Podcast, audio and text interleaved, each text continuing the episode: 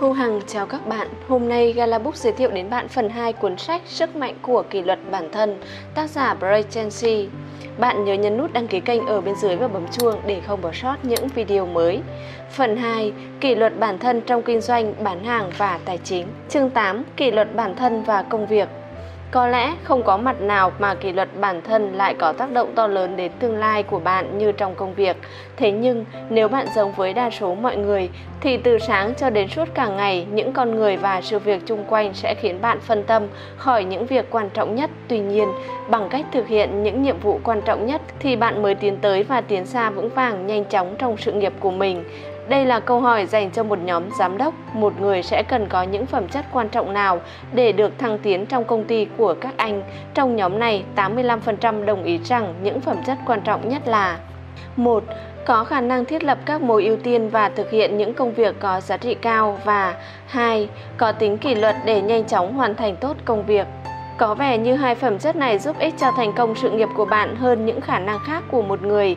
Tính siêng năng, kỷ luật và sự chuyên tâm trong công việc sẽ giúp bạn kiên trì và có thể hoàn thành nhiều việc hơn, được trả lương cao hơn và thăng tiến hơn trong sự nghiệp so với một người bình thường. Tách biệt những chuyện liên quan và không liên quan, tôi đã đề cập đến nguyên lý perato nguyên tắc 80-20 vài lần trong quyển sách này và một lần nữa nó lại được áp dụng ở đây toàn bộ 80% giá trị mà bạn đạt được sẽ đến từ 20% những việc bạn làm. Như vậy, việc của bạn là xác định 20% nhiệm vụ hàng đầu và sau đó hãy tập trung toàn bộ tâm trí để hoàn thành nhanh chóng và tốt đẹp. Chương 13 sẽ nói cụ thể về quản lý thời gian, nhưng bây giờ hãy xem xét mặt đối lập của kỹ năng quản lý thời gian tốt, kỹ năng quản lý thời gian tồi. Theo Robert Haas International, một nhân viên bình thường lãng phí khoảng 50% thời gian vào những hoạt động không liên quan đến công việc. 37% thời gian làm việc bị lãng phí vào những cuộc tán gẫu về các chủ đề cá nhân với đồng nghiệp, những cuộc trò chuyện chẳng liên quan gì đến công việc đang làm. 13% thời gian còn lại bị lãng phí vào việc đến trễ hoặc về sớm, vào những bữa trưa và, giờ giải lao lê thê, vào việc lướt internet, đọc báo hay việc riêng trong ngày. Thậm chí còn tệ hơn, khi những người lãng phí thời gian thật nhiều, thật sự tập trung làm việc thì họ lại dành quá nhiều thời gian vào những nhiệm vụ và hoạt động tạo ra giá trị thấp. Kết quả họ hoàn thành rất ít việc mà điều này khiến họ cảm thấy rằng họ liên tục chịu áp lực phải bắt kịp tiến độ. Đáng tiếc, khi bạn lãng phí thời gian làm việc, khối lượng công việc không mất đi mà nó liên tục dồn lại Trồng chất thành núi, thời hạn hoàn thành ngày càng đến gần, áp lực lên cao cho đến khi bạn cuối cùng phải buộc bản thân làm việc, thường là vào phút cuối và rồi bạn thường mắc phải những sai lầm đắt giá gầy dựng tiếng tốt. Chỉ bằng cách làm việc cẩn mẫn và có kỷ luật từng giờ, từng phút mỗi ngày thì bạn mới nhanh chóng gây được sự chú ý của những người có thể giúp đỡ cho bạn. Thu nhập của những nhân viên bình thường chỉ tăng vào khoảng 3% mỗi năm, ngang ngửa tỷ lệ lạm phát và mức tăng sinh hoạt phí. Nói cách khác, nếu là một nhân viên bình thường, bạn không thật sự kiếm được nhiều tiền hơn từ năm này qua năm khác. Thay vào đó, bạn chỉ kiếm đủ trang trải sinh hoạt phí cho mình. Nhưng nhóm 20% người xuất sắc trong đa số các ngành nghề đều có mức thu nhập tăng lên khoảng từ 10% đến 20% mỗi năm, mà nó còn nhiều thêm từ năm này qua năm khác. Nhóm 20% ưu tú kiếm được 80% tổng số tiền, nhóm 80% còn lại không còn lựa chọn nào khác ngoài việc chia sẻ 20% số tiền còn lại. Họ phải giành giật từng vụn bánh rơi từ tay những người có hiệu quả làm việc cao trong ngành nghề của mình. Bạn có thể nhân đôi thu nhập khi tôi nói với mọi người trong buổi hội thảo rằng bạn nên đặt mục tiêu là nhân đôi thu nhập trong những năm sắp tới thì họ phản ứng theo những cách khác nhau. Thường thì sẽ có ai đó đến tìm tôi trong giờ giải lao và nói anh không hiểu công ty tôi rồi, không có cách nào để tôi có thể nhân đôi thu nhập trong công ty hiện tại. Đơn giản là họ sẽ không trả cho tôi số tiền đó. Vì đã nghe điều này trước đây, tôi liền hỏi họ một câu trọng yếu. Có ai trong công ty anh được trả lương gấp hai lần của anh không? Đối phương lúc nào cũng sẽ đồng ý, có chứ. Trong công ty của tôi có những người kiếm được gấp 2 hoặc gấp 3 lần thu nhập của tôi. Sau đó tôi nói đến trọng tâm, thế thì công ty của anh hoàn toàn sẵn lòng trả lương cho người nào đó gấp đôi số tiền họ trả cho anh. Chỉ là họ không sẵn lòng trả lương gấp đôi cho anh mà thôi, tại sao lại như thế? Bỗng nhiên vấn đề trở nên sáng tỏ. Người này nhận ra rằng không phải công ty không sẵn lòng trả số tiền đó mà anh ta mới là người không đủ cống hiến để xứng đáng với số tiền phụ trội kia, đó là trách nhiệm của anh ta, không phải của công ty. Quy tắc bộ 3 giúp bạn thiết lập các mối ưu tiên. Khi huấn luyện các doanh nhân, giám đốc và chủ doanh nghiệp, chúng tôi hướng dẫn họ thực hiện một bài tập được thiết kế để giúp họ nhân đôi hiệu suất, hiệu quả và kết quả công việc trong vòng một năm, thậm chí đôi khi là trong vòng 30 ngày, rất đơn giản. Dưới đây chính là phương pháp. Đầu tiên, hãy lên danh sách toàn bộ những việc bạn làm trong một tuần hoặc một tháng, từ lúc bắt đầu làm việc vào sáng thứ hai cho đến hết tuần. Hãy viết ra hết thảy cả việc lớn và nhỏ, bao gồm cả kiểm tra email và trả lời điện thoại. Sau đó hãy xem lại danh sách này và đặt ra câu hỏi mấu chốt sau. Nếu cả ngày chỉ có thể làm một việc trong danh sách này thì công việc hay hoạt động nào mang đến nhiều giá trị nhất cho công ty mình? Khi bạn nhìn danh sách do mình lập ra, đáp án chính xác sẽ hiện lên trước mắt bạn. Cho dù câu trả lời là gì, hãy khoanh tròn nó, sau đó hãy đặt ra câu hỏi thứ hai. Nếu cả ngày mình chỉ có thể làm hai việc trong danh sách này, thì công việc hay nhiệm vụ thứ hai này là gì? Hãy xem lại danh sách của mình lần nữa và chọn ra công việc xếp thứ hai về mặt đóng góp cho công ty của bạn. Cuối cùng, một lần nữa hãy đặt ra câu hỏi, nếu cả ngày mình chỉ có thể làm 3 việc trong danh sách này thì công việc thứ ba là gì? Chúng tôi gọi đây là quy tắc bộ 3. Quy tắc này nêu rằng có 3 việc cơ bản giúp bạn làm giúp bạn đóng góp 90% giá trị hoặc hơn cho công ty hoặc tổ chức của bạn. Công việc của bạn là xác định 3 công việc chủ chốt này, sau đó rèn luyện kỷ luật bản thân để thực hiện nó cả ngày toàn bộ những việc vụn vặt khác chỉ có tính hỗ trợ bổ sung góp vui và không có cũng được. Đó sẽ là những chuyện nhỏ nhỏ mà bạn có thói quen thực hiện như một cách vô thức nhằm né tránh những công việc to lớn, khó khăn và quan trọng, những việc có thể tạo nên sự khác biệt lớn cho công việc và sự nghiệp của bạn. Tính mức lương theo giờ một cách nhân đôi thu nhập khác là áp dụng phương pháp lương theo giờ để tính giá trị của bạn và cách phân bổ thời gian. Trước tiên, hãy xác định số tiền mà bạn kiếm được mỗi giờ đồng hồ. Cách tính của bạn sẽ chia thu nhập một năm của mình cho 2.000 số giờ làm việc ước tính trong một năm của một doanh nhân hoặc nhân viên cấp cao trong xã hội, 40 giờ một tuần nhân 50 tuần một năm. Ví dụ, nếu bạn kiếm được 50.000 đô la một năm chia cho 2.000, mức lương theo giờ của bạn sẽ là 25 đô la. Nếu bạn kiếm được 100.000 đô la chia cho 2.000, mức lương theo giờ của bạn sẽ là 50 đô la. Bất kể đó là con số nào từ giây phút này trở đi, bạn hãy quyết tâm chỉ thực hiện những việc mà bạn được trả mức lương theo giờ đó hoặc nhiều hơn. Hãy từ chối thực hiện những việc mà người khác có thể làm hoặc với mức lương theo giờ thấp hơn bạn.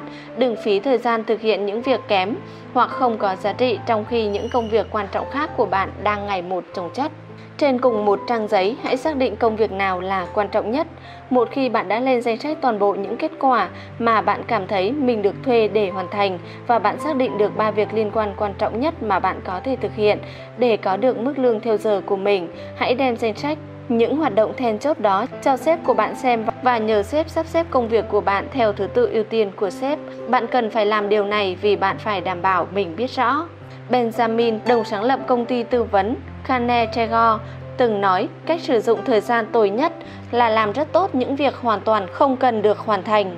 Thế nhưng thật đáng kinh ngạc khi nhiều người đang cần cù thực hiện những việc kém hoặc không có giá trị đối với sếp mình cho dù bạn thực hiện tốt một nhiệm vụ không quan trọng đến mức nào thì điều đó không hề hữu ích cho bạn. Thậm chí còn tệ hơn, thực hiện những công việc giá trị thấp khiến bạn không thực hiện được những việc quan trọng nhất mà bạn vốn dĩ có thể làm. Nỗ lực sai việc thật sự có thể hủy hoại sự nghiệp của bạn. Những ngày làm việc vui vẻ nhất của bạn sẽ là những ngày bạn thực hiện những nhiệm vụ mà sếp của bạn xem là quan trọng nhất. Những ngày làm việc kém vui nhất là những ngày bạn và sếp có những mục tiêu khác nhau và về cơ bản là chẳng có gì phù hợp với nhau vì bạn không hoàn thành những việc quan trọng nhất đối với sếp và sự nghiệp của sếp. Mục tiêu của bạn là được trả lương cao hơn và thăng tiến nhanh hơn. Mục tiêu của bạn là trở thành một trong những người có giá trị nhất và hưởng lương cao nhất trong lĩnh vực của mình. Công việc của bạn là trên hết để bản thân có giá trị và sau đó là để bản thân của bạn trở nên không thể thiếu đối với công ty. Trước tiên và trước hết, điều này đòi hỏi bạn phải luôn nỗ lực, phải luôn thực hiện những việc mà sếp của bạn cho là quan trọng nhất tập trung làm việc trong toàn thời gian làm việc, điều then chốt để nhân đôi hiệu suất và hiệu quả làm việc. Và cuối cùng là thu nhập của bạn là thật sự làm việc trong suốt thời gian làm việc nói đơn giản là khi làm việc hãy làm việc, đừng lãng phí thời gian, đừng trì hoãn, đừng tán gẫu với đồng nghiệp hay ngồi nhàn nhã uống cà phê, đừng đọc báo hay lướt internet, buổi sáng khi đến công ty hãy cắm đầu làm việc và làm việc suốt cả ngày. Những kẻ khiến bạn lãng phí thời gian làm việc nhất trên đời là những người muốn tán gẫu với bạn, khiến bạn phân tâm, khiến bạn chậm trễ và chiếm mất thời gian. Mà bạn vốn nên dành cho những việc có giá trị cao khi một kẻ lãng phí thời gian. Tìm đến bạn và nói cậu có thời gian nói chuyện một chút không? Bạn phản hồi có nhưng không phải bây giờ. Tại sao chúng ta không trò chuyện vào giờ nghỉ trưa hoặc sau giờ làm? Từ giờ cho đến lúc đó, mình phải làm cho xong việc này đã, mình phải quay lại công việc rồi. Khi bạn nói với người khác rằng bạn đang vội, rằng bạn phải hoàn thành công việc được xếp giao, thường thì họ sẽ để bạn yên. Nếu bạn làm thế thường xuyên, họ sẽ có thói quen để bạn yên và thay vào đó, họ sẽ tìm người khác cùng lãng phí thời gian với họ. Hãy giữ cho mình có động lực và chuyên tâm làm việc bằng cách truyền cảm hứng cho bản thân. Từ giờ trở đi câu thần chú của bạn sẽ là quay lại làm việc, quay lại làm việc, quay lại làm việc. Bất kỳ lúc nào bạn thấy mình chậm trễ một việc quan trọng nào đó, hãy bắt đầu lặp lại những câu thần chú, những từ thần kỳ đó cho bản thân, quay lại làm việc. Công thức thành công. Khi bắt đầu làm việc cho một công ty lớn, tôi tôi là kẻ xếp ở cấp bậc cuối cùng ai cũng có thâm niên làm việc lâu hơn tôi và có cấp bậc cao hơn tôi trong công ty mặc dù vừa mới bước vào độ tuổi 30 Tôi vẫn không biết phải tham gia cuộc đua này như thế nào hay phải làm gì để vươn lên dẫn đầu trong cuộc cạnh tranh gay gắt đang diễn ra trong công ty. Theo cách ngẫu nhiên nào đó, tôi đã tìm được một công thức giúp mình thành công. Nó rất đơn giản. Mỗi khi sếp giao việc, tôi làm ngay, giống như một chú chó đuổi theo chiếc gậy bị ném đi. Tôi sẽ lập tức lăn xả vào nhiệm vụ, hoàn thành nó và nhanh chóng quay lại, gặp sếp với phần công việc đã hoàn thành. Ban đầu, ông ấy sẽ cười và nói với đại ý, tôi thật sự không cần việc này gấp vậy đâu, nhưng cảm ơn cậu đã hoàn thành nó. Xin nhận thêm trách nhiệm. Khi đã bắt kịp tiến độ công việc thay vì thư giãn, tôi sẽ đến gặp sếp và nói mọi việc đều đúng tiến độ, tôi muốn làm nhiều việc hơn, tôi muốn được nhận thêm trách nhiệm. Những từ đó đã trở thành thần chú của tôi, tôi muốn nhận thêm trách nhiệm. Một lần nữa, sếp tôi, người vốn bận rộn và vô vàn dự án, sẽ nói đại khái, được thôi, cứ để đấy cho tôi, tôi sẽ nghĩ xem có thể giao cho cậu việc gì khác mỗi ngày, như một đoạn băng bị vấp, tôi sẽ đến gặp sếp vào cuối ngày và nói, tôi đã xong việc rồi, tôi muốn nhận thêm trách nhiệm. Dần dần, ông ấy bắt đầu quăng cho tôi những chiếc gậy, ông sẽ giao cho tôi nhiệm vụ nho nhỏ để tôi luôn bận rộn. Cho dù đó là việc gì thì tôi cũng sẽ lập tức thực hiện, hoàn thành và mang kết quả đến cho ông. Rồi tôi sẽ nói, tôi đã làm xong việc rồi, tôi muốn nhận thêm trách nhiệm. Trong vòng 6 tháng, sếp bắt đầu xem tôi như anh chàng đáng tin cậy. Mỗi khi có việc nào cần được hoàn thành nhanh chóng, ông bỏ qua mọi người khác và giao việc đó cho tôi. Ông biết rằng bất kể bảo tôi làm việc gì thì tôi cũng sẽ nhanh chóng làm xong phần thưởng hậu hĩnh. Từ ngày đó trở đi, tôi ngày càng được giao cho nhiều trách nhiệm hơn. Chỉ trong vòng một năm sau, tôi đã điều hành 3 phòng ban trong công ty với hơn 42 nhân viên dưới quyền tại ba thành phố. Sau đó, tôi được biết rằng sếp đã trả lương cho tôi cao hơn bất kỳ người nào từng làm việc cho ông ấy và ông đã làm như vậy dựa vào kết quả và lợi ích nhận được. Đây là lý do tại sao mỗi khi có người hỏi tôi làm sao để đạt được thành công trong sự nghiệp bằng cách thật sự nỗ lực, tôi đã cho họ cùng một lời khuyên khi được cấp trên giao cho bất kỳ công việc gì, hãy thực hiện thật nhanh và thật tốt, sau đó hãy đến gặp sếp và xin thêm trách nhiệm.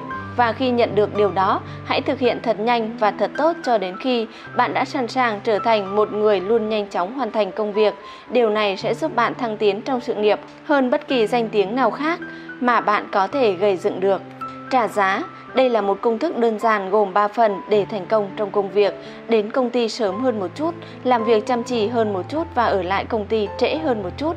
Điều này sẽ giúp bạn vượt xa các đối thủ của mình đến mức họ không bao giờ bắt kịp đến công ty sớm hơn một giờ đồng hồ trước khi những người khác đến, sử dụng thời gian đó để lên kế hoạch và sắp xếp một ngày làm việc của mình, cũng như bắt tay vào thực hiện những nhiệm vụ quan trọng nhất. Hãy đảm bảo rằng bất cứ lúc nào sếp của bạn đến văn phòng thì bạn luôn có mặt làm việc trước khi sếp đến. Thứ hai, làm việc chăm chỉ hơn một chút, đừng lãng phí thời gian, đừng tán gẫu với đồng nghiệp, hãy làm việc trong thời gian nghỉ trưa để bạn có thể theo sát và luôn theo sát những công việc cũng như trách nhiệm chính của mình. Thứ ba, làm thêm 1 giờ đồng hồ so với những đồng nghiệp của bạn. Nếu họ rời công ty vào lúc 5 giờ, bạn hãy rời công ty vào 6 giờ. Hãy dùng khoảng thời gian có thêm đó để hoàn thành những việc quan trọng và chuẩn bị tốt cho ngày hôm sau. Khi bạn đến sớm hơn 1 giờ đồng hồ, làm việc suốt giờ nghỉ trưa và ở lại công ty thêm 1 giờ đồng hồ để làm việc, thì bạn đã cộng thêm 3 giờ đồng hồ trọn vẹn cho một ngày làm việc. Vì hoàn toàn tập trung làm việc, trong những khoảng thời gian này, bạn thật sự sẽ hoàn thành gấp 2 hoặc gấp 3 lần khối lượng công việc thông thường khi mà bạn liên tục bị làm phiền bởi những người khác và các cuộc điện thoại.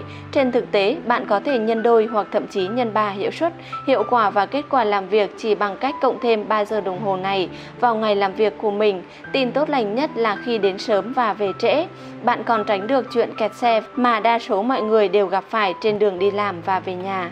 Công thức 40 cộng để thành công nhanh hơn trong công việc, hãy áp dụng công thức 40 cộng. Công thức này nêu rằng bạn có thể đoán được bạn sẽ đi đến đâu trong vòng 5 năm tới bằng cách xem xét số giờ làm việc vượt mức 40 giờ một tuần của bạn.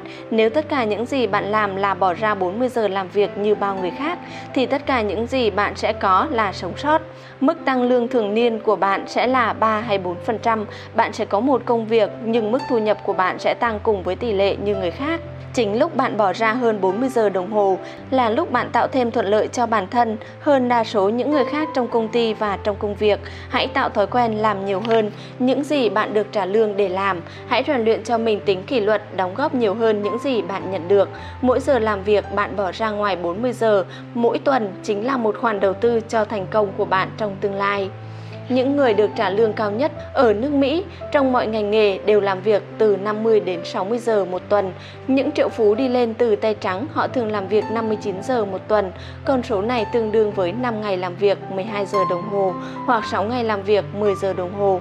Những người thành đạt nhất đã làm việc 6 đôi khi là 7 ngày một tuần vào lúc mới khởi nghiệp. Hơn nữa, Họ làm việc trong suốt thời gian làm việc, họ không lãng phí thời gian. Họ nhận ra rằng để gặt hái quả ngọt, trong sự nghiệp về sau, họ phải gieo thật nhiều hạt giống trong giai đoạn mùa xuân của sự nghiệp. dáng vẻ hợp chức vụ, thành công nhờ trang phục. Học cách chọn trang phục để thành công, hãy đọc sách và những bài viết hoặc xin lời khuyên từ người khác. Hãy nhìn những người thành công nhất trong ngành nghề và ăn mặc theo phong cách của họ. Hãy mặc trang phục phù hợp với vị trí công việc cao hơn vị trí hiện tại của bạn hai bậc.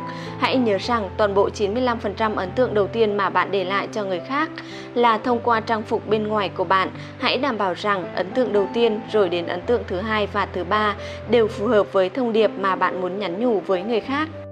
Chương 9. Kỷ luật bản thân và thuật lãnh đạo Thuật lãnh đạo và kỷ luật bản thân đồng hành với nhau, không thể tưởng tượng nổi một nhà lãnh đạo hiệu quả lại thiếu tính kỷ luật bản thân, ý chí, sự tự chủ và tự kiểm soát. Một đặc tính chung của người lãnh đạo là phải hoàn toàn kiểm soát được bản thân và mọi tình huống. Hiếm có giai đoạn nào trong lịch sử mà chúng ta cần người lãnh đạo như hiện nay. Chúng ta cần có người lãnh đạo trong mọi cấp độ xã hội, trong cả ngành thuận lợi. Trong cả ngành lợi nhuận lẫn phi lợi nhuận, chúng ta cần người lãnh đạo trong gia đình, trong việc kinh doanh, trong tôn giáo, các tổ chức cộng đồng và đặc biệt là trong chính trị. Chúng ta cần những người nghiêm túc thực hiện trách nhiệm của họ và sẵn sàng tiến lên kiểm soát tình hình. Thật may mắn, thuật lãnh đạo là thứ có thể học được, người lãnh đạo là do rèn luyện mà thành, thường là tự thân rèn luyện qua thời gian và bằng nỗ lực trải nghiệm và đào tạo như Peter Drucker từng nói có thể có những nhà lãnh đạo bẩm sinh nhưng số lượng đó ít đến nỗi nhìn chung họ chẳng tạo ra sự khác biệt gì. 4 giai đoạn phát triển. Trong sự nghiệp kinh doanh, bạn tiến triển qua 4 cấp độ hoạt động và hoàn thành. Trước tiên, bạn bắt đầu với vai trò nhân viên với số lượng kiến thức và kinh nghiệm có hạn.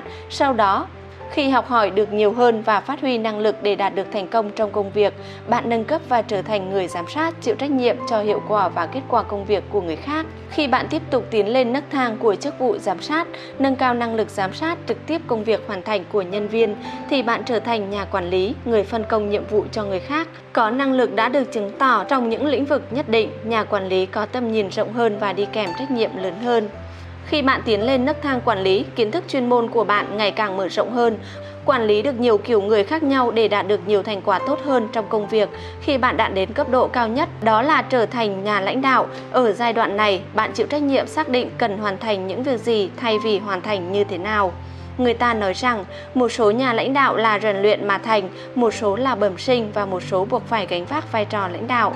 Những nhà lãnh đạo tự vươn lên hoặc được đề bạt để ứng phó với tình huống, đòi hỏi phải có khả năng lãnh đạo. Nói một cách đơn giản nhất, vai trò lãnh đạo là chịu trách nhiệm cho kết quả chủ yếu kết quả cho việc người ta được đề bạt lên những cấp độ ngày càng cao trong vai trò lãnh đạo là họ chứng tỏ năng lực đạt được những kết quả theo yêu cầu ở từng cấp độ. Câu hỏi luôn được nhà lãnh đạo đặt ra là tôi phải mang lại kết quả nào, sự minh bạch là điểm cốt yếu. Nguyên nhân chính cho việc một số người không được đề bạt lên vị trí lãnh đạo cao hơn hay thậm chí là bị sa thải là bởi họ đã thất bại trong việc điều hành, họ không thực hiện những công việc quan trọng nhất được trông đợi mọi nơi hoặc họ không đạt được những kết quả theo yêu cầu. Nhà lãnh đạo có tầm nhìn, căn cứ theo 3.300 nghiên cứu về thuật lãnh đạo do James McPherson thực hiện. Phẩm chất đầu tiên của nhà lãnh đạo là có tầm nhìn. Những nhà lãnh đạo đều có tầm nhìn. Họ có khả năng nhìn xa trông rộng và tạo ra một bức tranh rõ ràng về mục tiêu mà họ muốn công ty đạt được. Rồi họ có khả năng chia sẻ viễn cảnh đó với người khác và những người này đều dốc lòng tận tụy làm việc cho họ để cùng nhau biến viễn cảnh đó thành sự thật. Bạn trở thành một nhà lãnh đạo khi bạn chấp nhận chịu trách nhiệm cho kết quả. Bạn trở thành một nhà lãnh đạo khi bạn bắt đầu suy nghĩ, hành động và nói chuyện như một nhà lãnh đạo. Bạn trở thành nhà lãnh đạo khi bạn mở rộng tầm nhìn cho bản thân, cho công ty, cho cuộc đời của bạn hoặc lĩnh vực mà bạn có trách nhiệm. Có hàng trăm quyển sách viết về thuật lãnh đạo và tầm quan trọng của tầm nhìn.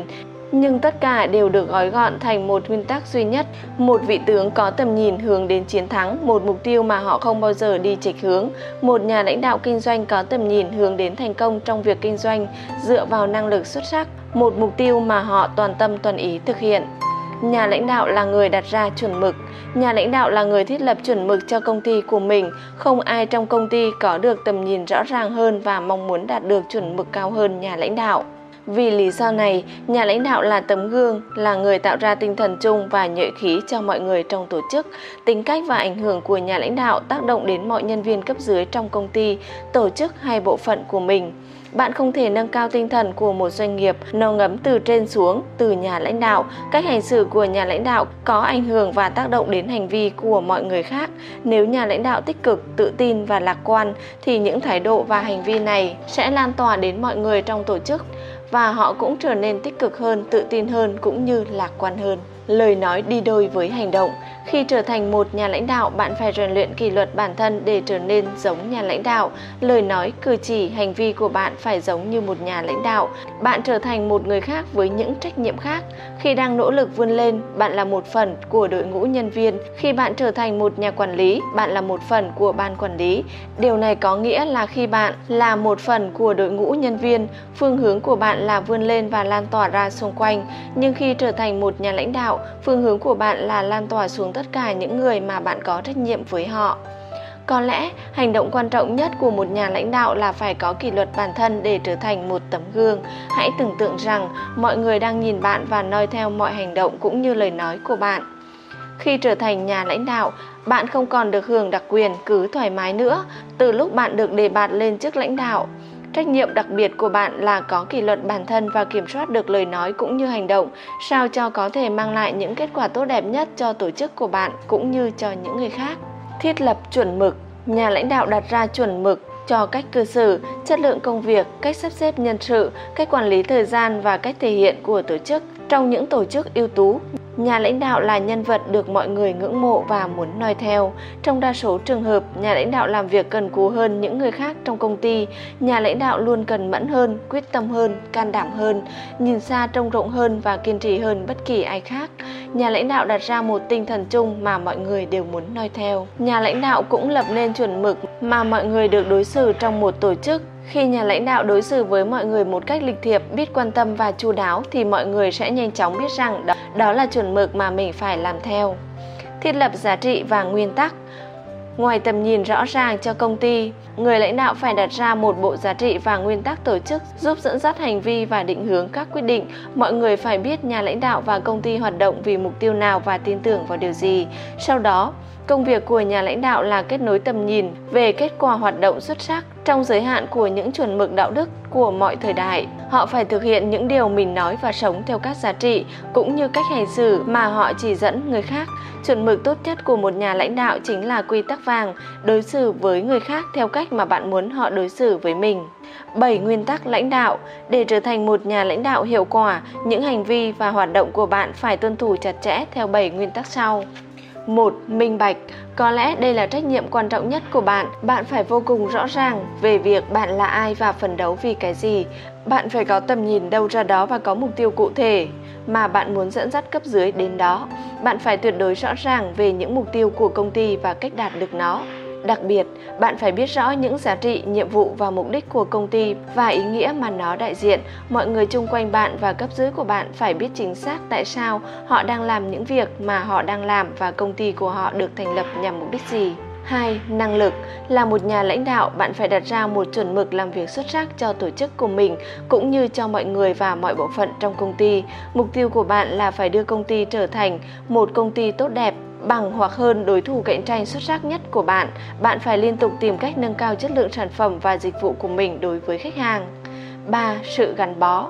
Nhà lãnh đạo tuyệt đối phải cam kết đưa tổ chức của mình đến thành công và hoàn toàn tin tưởng rằng tổ chức này là tốt nhất trong ngành hoặc sẽ là tốt nhất trong tương lai. Sự gắn bó đầy nhiệt huyết này với tổ chức và với thành công cũng như thành tiệu sẽ thúc đẩy và truyền cảm hứng cho mọi người, đạt được thành quả tốt nhất đồng thời khiến họ toàn tâm toàn ý với công việc. 4. Những giới hạn. Công việc của nhà lãnh đạo là xác định những giới hạn và yếu tố kiềm chế có tác động đến tốc độ công ty đạt được những mục tiêu quan trọng nhất về doanh thu và lợi nhuận. Sau đó, nhà lãnh đạo phải phân bổ nhân lực và nguồn lực để giảm bớt những kìm kẹp này và dỡ bỏ các chướng ngại vật để công ty có thể hoạt động như một trong những công ty dẫn đầu trong ngành. 5. Sáng tạo. Nhà lãnh đạo đón nhận đủ loại ý tưởng mới và từ mọi nguồn. Nhà lãnh đạo phải liên tục khuyến khích mọi người tìm ra những cách thức nhanh hơn, tốt hơn, ít tốn kém hơn và dễ dàng hơn để tạo ra những sản phẩm và dịch vụ tuyệt vời cũng như để chăm sóc khách hàng của mình tốt hơn. 6. Không ngừng học hỏi. Nhà lãnh đạo chăm chỉ đọc sách, lắng nghe và nâng cao kiến thức cùng kỹ năng quản lý.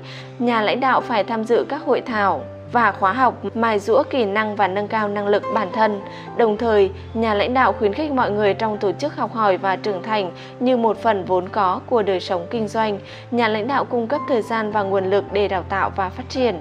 Nhà lãnh đạo biết rằng những công ty tốt nhất có những con người được đào tạo tốt nhất, những công ty tốt thứ nhì có những con người được đào tạo tốt thứ nhì và những công ty tốt hạng 3 có những con người ít được đào tạo nhất và đang trên đường phá sản. 7. Sự kiên định. Nhà lãnh đạo có kỷ luật bản thân để luôn kiên trì đáng tin cậy, bình tĩnh và có khả năng dự đoán trong mọi tình huống. Đối với nhân viên thì một trong những nguồn an ủi to lớn nhất trong công việc là biết rằng nhà lãnh đạo của họ vô cùng kiên định và đáng tin cậy một nhà lãnh đạo thành đạt sẽ không thay đổi từ ngày này sang ngày khác, nhà lãnh đạo sẽ không gió chiều nào theo chiều nấy trong những tình huống, vấn đề hay trường hợp khẩn cấp mới phát sinh. Thay vào đó, nhà lãnh đạo sẽ bình tĩnh, lạc quan và tự tin, đặc biệt là khi gặp áp lực. Tính tự chủ và thuật lãnh đạo trong một mối quan hệ trực tiếp giữa năng lực rèn kỷ luật bản thân, hành vi ứng xử và mức độ sẵn sàng để giữ vị trí lãnh đạo của bạn. Chỉ khi bạn chứng tỏ với người khác rằng bạn hoàn toàn kiểm soát được chính mình thì họ mới bồi đáp lòng tin để đưa bạn vào vị trí lãnh đạo và giữ bạn ở vị trí đó.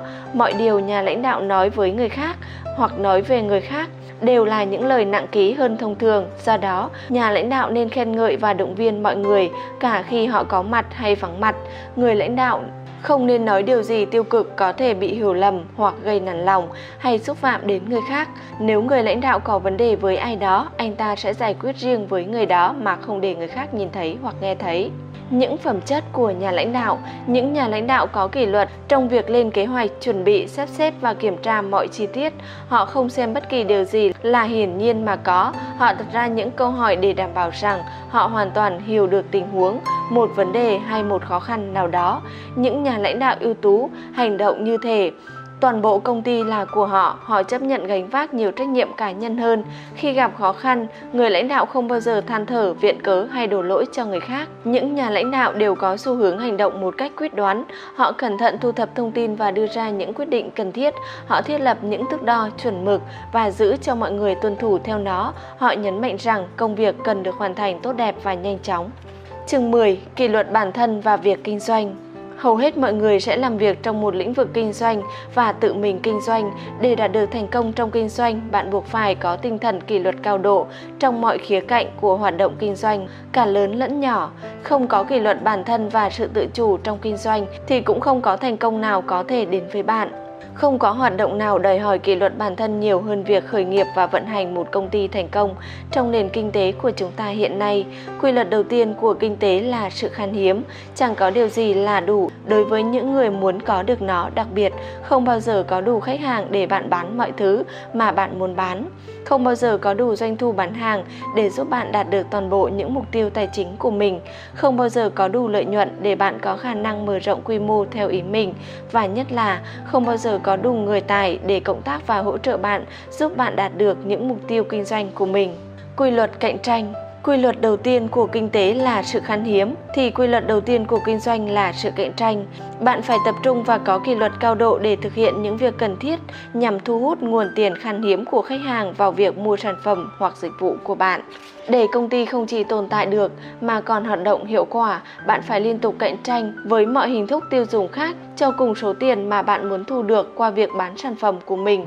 Quy tắc đầu tiên để thành công trong kinh doanh là bạn mang đến một sản phẩm hoặc dịch vụ mà mọi người muốn có, cần có và sẽ trả cái giá mà mọi người chấp nhận để có được. Cái giá có thể cạnh tranh với tất cả các doanh nghiệp khác đang mong muốn nhận được cùng số tiền đó từ khách hàng bạn phải đánh giá thành thật các sản phẩm và dịch vụ của mình để đảm bảo rằng nó phù hợp với thị trường hiện có đây là lúc mà những giả định sai lầm hoặc những kết luận không chính xác có thể khiến hoạt động kinh doanh thất bại. Câu trả lời này liên tục thay đổi vì cuộc cạnh tranh và thị hiếu của khách hàng cũng thay đổi. Khách hàng luôn đúng. Mỗi tuần, tôi đều nói chuyện với những doanh nhân không hài lòng với doanh số và lợi nhuận của họ, họ khẳng định rằng sản phẩm hoặc dịch vụ của họ là xuất sắc và rằng chúng phải được tiêu thụ với số lượng lớn hơn nhiều. Trong từng trường hợp, tôi phải nhẹ nhàng nói với họ rằng bằng chứng duy nhất cho thấy sản phẩm hoặc dịch vụ của họ thật sự thu hút hay đáng giá là việc người ta sẵn lòng mua chúng và sau đó mua thêm cũng như mời gọi bạn bè của họ cùng mua. Theo các chuyên gia, toàn bộ 70% quyết định của bạn trong kinh doanh đều là đi sai nước cờ. Đây là con số bình quân khi mới làm kinh doanh hoặc bắt đầu một mảng kinh doanh mới. Bạn thậm chí sẽ sai thường xuyên hơn nữa. Chẳng có gì bất thường khi một doanh nhân sai 90% khi mới bắt đầu sự nghiệp của mình. Bạn phải có tinh thần kỷ luật bản thân cao độ và tính cách tuyệt vời để đối mặt với khả năng rằng những giả định và niềm tin mà bạn tin tưởng nhất đều có thể sai. Dù sao đi nữa, kỷ luật này là thiết yếu nếu bạn muốn giảm thiểu sai lầm, ngăn chặn thua lỗ và chuyển hướng nguồn lực của mình vào việc mang đến cho khách hàng nhiều thứ mà họ muốn có, cần có và sẵn lòng chi trả ngày hôm nay. Mọi quyết định đầu tư và khởi nghiệp kinh doanh đều đòi hỏi sự lạc quan cao độ. Bạn phải tin tưởng vào hoạt động kinh doanh trong tương lai của công ty cũng như tin tưởng vào những sản phẩm và dịch vụ mới của mình, bạn phải vô cùng tự tin vào sức tiêu thụ, đến mức bạn sẵn sàng gánh chịu những rủi ro tài chính và đầu tư nhiều giờ, nhiều tuần hay thậm chí là nhiều năm để đạt được những mục tiêu kinh doanh. Và bạn phải làm tất cả những điều này khi không có gì thật sự đảm bảo rằng bạn sẽ thành công. Đồng thời, bạn cần có tinh thần kỷ luật để kiềm chế sự tự tin của mình để luôn khách quan và thực tế. Quá tự tin trong kinh doanh có thể gây ra những sai lầm trên thương trường, thua lỗ tiền bạc và thậm chí là phá sản. Bạn phải giỏi hơn, vì sự cạnh tranh trên thương trường vốn rất khốc liệt nên bạn phải có kỷ luật bản thân để ngang tài ngang sức hoặc giỏi hơn các đối thủ của mình thì mới lãnh đạo công ty tồn tại được. Suy cho cùng, mỗi ngày khi đối thủ của bạn tỉnh giấc, họ đều nghĩ cách khiến bạn phá sản, họ muốn chiếm lấy khách hàng của bạn, doanh số của bạn, lợi nhuận của bạn, họ muốn chiếm lấy thị phần của bạn càng nhiều càng tốt để tăng khả năng chiến thắng trong các cuộc cạnh tranh này, bạn phải nỗ lực hết sức để nhanh trí hơn họ.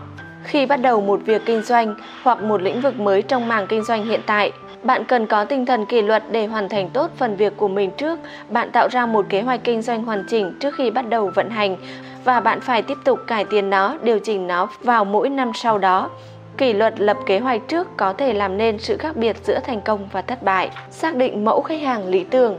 Bạn cần có tinh thần kỷ luật để nhận biết và xác định mẫu khách hàng lý tưởng của mình, đối tượng có thể và sẽ mua sản phẩm hoặc dịch vụ của bạn với số lượng đủ nhiều và với mức giá mà bạn phải thu để bước vào ngành kinh doanh này lúc đầu. Bạn cần tinh thần kỷ luật dựa vào việc thực hành, mắc sai lầm và kiên trì để phát triển một kế hoạch marketing giúp tạo ra những đầu mối vững chắc và có thể dự đoán được cho việc kinh doanh để việc tung sản phẩm có hiệu quả. Bạn phải hiểu rõ ưu thế cạnh tranh và ý tưởng bán hàng độc đáo của mình, điều gì khiến sản phẩm hoặc dịch vụ của bạn có vị thế và giá trị đối với khách hàng hơn những sản phẩm hoặc dịch vụ tương tự đang có mặt trên thị trường ngày nay, bạn cần phải có tinh thần kỷ luật để xây dựng hệ thống bán hàng hoàn chỉnh từ đầu đến cuối để biến những đầu mối tiềm năng trở thành những khách hàng trong thực tế. Thật đáng kinh ngạc khi nhiều công ty cho rằng bản thân sản phẩm hoặc dịch vụ sẽ tự tiêu thụ cho dù họ có hệ thống bán hàng ưu việt hay không, biết chính xác chi phí. Bạn cần rèn kỷ luật xác định chính xác các chi phí và định giá thích hợp cho sản phẩm cũng như dịch vụ của mình.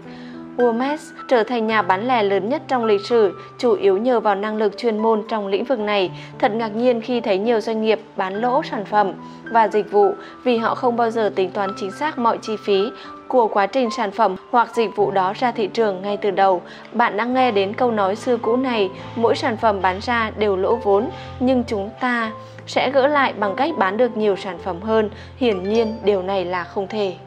Bạn cần một hệ thống quản lý chất lượng để đảm bảo mọi sản phẩm hoặc dịch vụ mà bạn bán ra có chất lượng cao để hài lòng khách hàng, đến mức họ vui vẻ mua thêm và nói với bạn bè của họ về điều đó.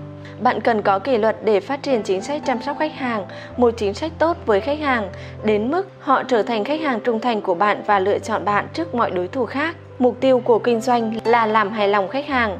Mục tiêu của kinh doanh là gì? Mục tiêu của kinh doanh là tạo ra và giữ được khách hàng bằng phương pháp hiệu quả nhất về mặt chi phí. Lợi nhuận không phải là mục tiêu của kinh doanh, lợi nhuận là kết quả của việc mang lại và giữ được một lượng khách hàng thích hợp. Những người mang lại lợi nhuận thích hợp sau khi trừ đi mọi chi phí. Đâu là thước đo chủ chốt cho mức độ thành công của một doanh nghiệp? Câu trả lời là sự hài lòng của khách hàng.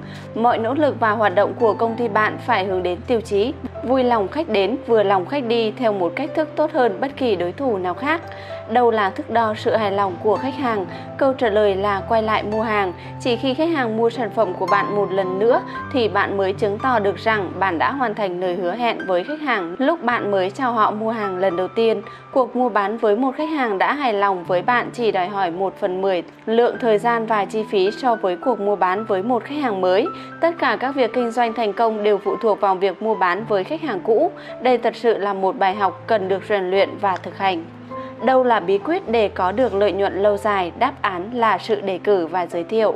Câu hỏi cơ bản giúp bạn xác định sự thành công hoặc thất bại về lâu về dài của công việc kinh doanh là với những trải nghiệm mà bạn có với chúng tôi, bạn có giới thiệu chúng tôi với người khác hay không? Bạn chỉ có thể tồn tại và vươn lên khi phần lớn khách hàng của bạn vô cùng hài lòng với sản phẩm hoặc dịch vụ mà bạn cung cấp đến mức họ sẽ khuyến khích bạn bè và người quen của họ giao dịch với bạn. Vì lời giới thiệu của một khách hàng hài lòng giúp việc bán hàng của bạn dễ dàng hơn 15 lần so với một cuộc gọi chào hàng, nghĩa là bạn chỉ tốn 1 phần 15 số tiền bỏ ra cho việc gọi điện chào hàng nên việc kinh doanh dựa vào sự giới thiệu chính là chìa khóa mở ra tương lai cho bạn. Bạn cần có sự tập trung và kỷ luật cao độ để phát triển và duy trì các chính sách chăm sóc khách hàng khiến mọi người mua hàng của bạn, rồi lại mua thêm và sau đó là giới thiệu bạn với bạn bè của họ đặt ra chuẩn mực cao. Bạn cần có kỷ luật để đặt ra những chuẩn mực cao cho mọi khía cạnh trong hoạt động kinh doanh của mình và tiếp tục nỗ lực để trở nên tốt hơn. Bạn cần thực hành công thức không ngừng cải thiện. Bất kể hôm nay chất lượng của bạn cao đến mức nào, bạn cũng không bao giờ có thể thỏa mãn. Bạn phải liên tục nâng cao chuẩn mực cho bản thân và cho mọi người trong phạm vi trách nhiệm của bạn. Bạn cần có kỷ luật để làm việc chăm chỉ trong nhiều giờ đồng hồ, suốt nhiều tháng và thậm chí nhiều năm để vươn lên vị trí dẫn đầu trong ngành nghề của mình. Các doanh nhân, chủ doanh nghiệp hay các triệu phú tự thân ở Mỹ làm việc bình quân 59 giờ một tuần. Một số doanh nhân thậm chí còn làm đến 70 đến 80 giờ một tuần trong những năm khởi nghiệp. Bạn phải chuẩn bị sẵn sàng tinh thần kỷ luật bản thân để làm việc với cường độ và thời gian như vậy nếu muốn trở nên giỏi nhất và vươn lên vị trí dẫn đầu trong ngành. Chương 11. Kỷ luật bản thân và hoạt động bán hàng Yếu tố quan trọng nhất trong kinh doanh là việc bán hàng. Chẳng có gì diễn ra cho đến khi một cuộc mua bán diễn ra. Tất cả các nhà máy, công ty, văn phòng và xí nghiệp sản xuất hàng hóa cũng như dịch vụ sẽ chuyển sang giai đoạn hành động chỉ khi có ai đó ở đâu đó thực hiện một cuộc mua bán với một đối tượng nào đó. Bán hàng là một trong những nghề vất vả nhất ở nước Mỹ.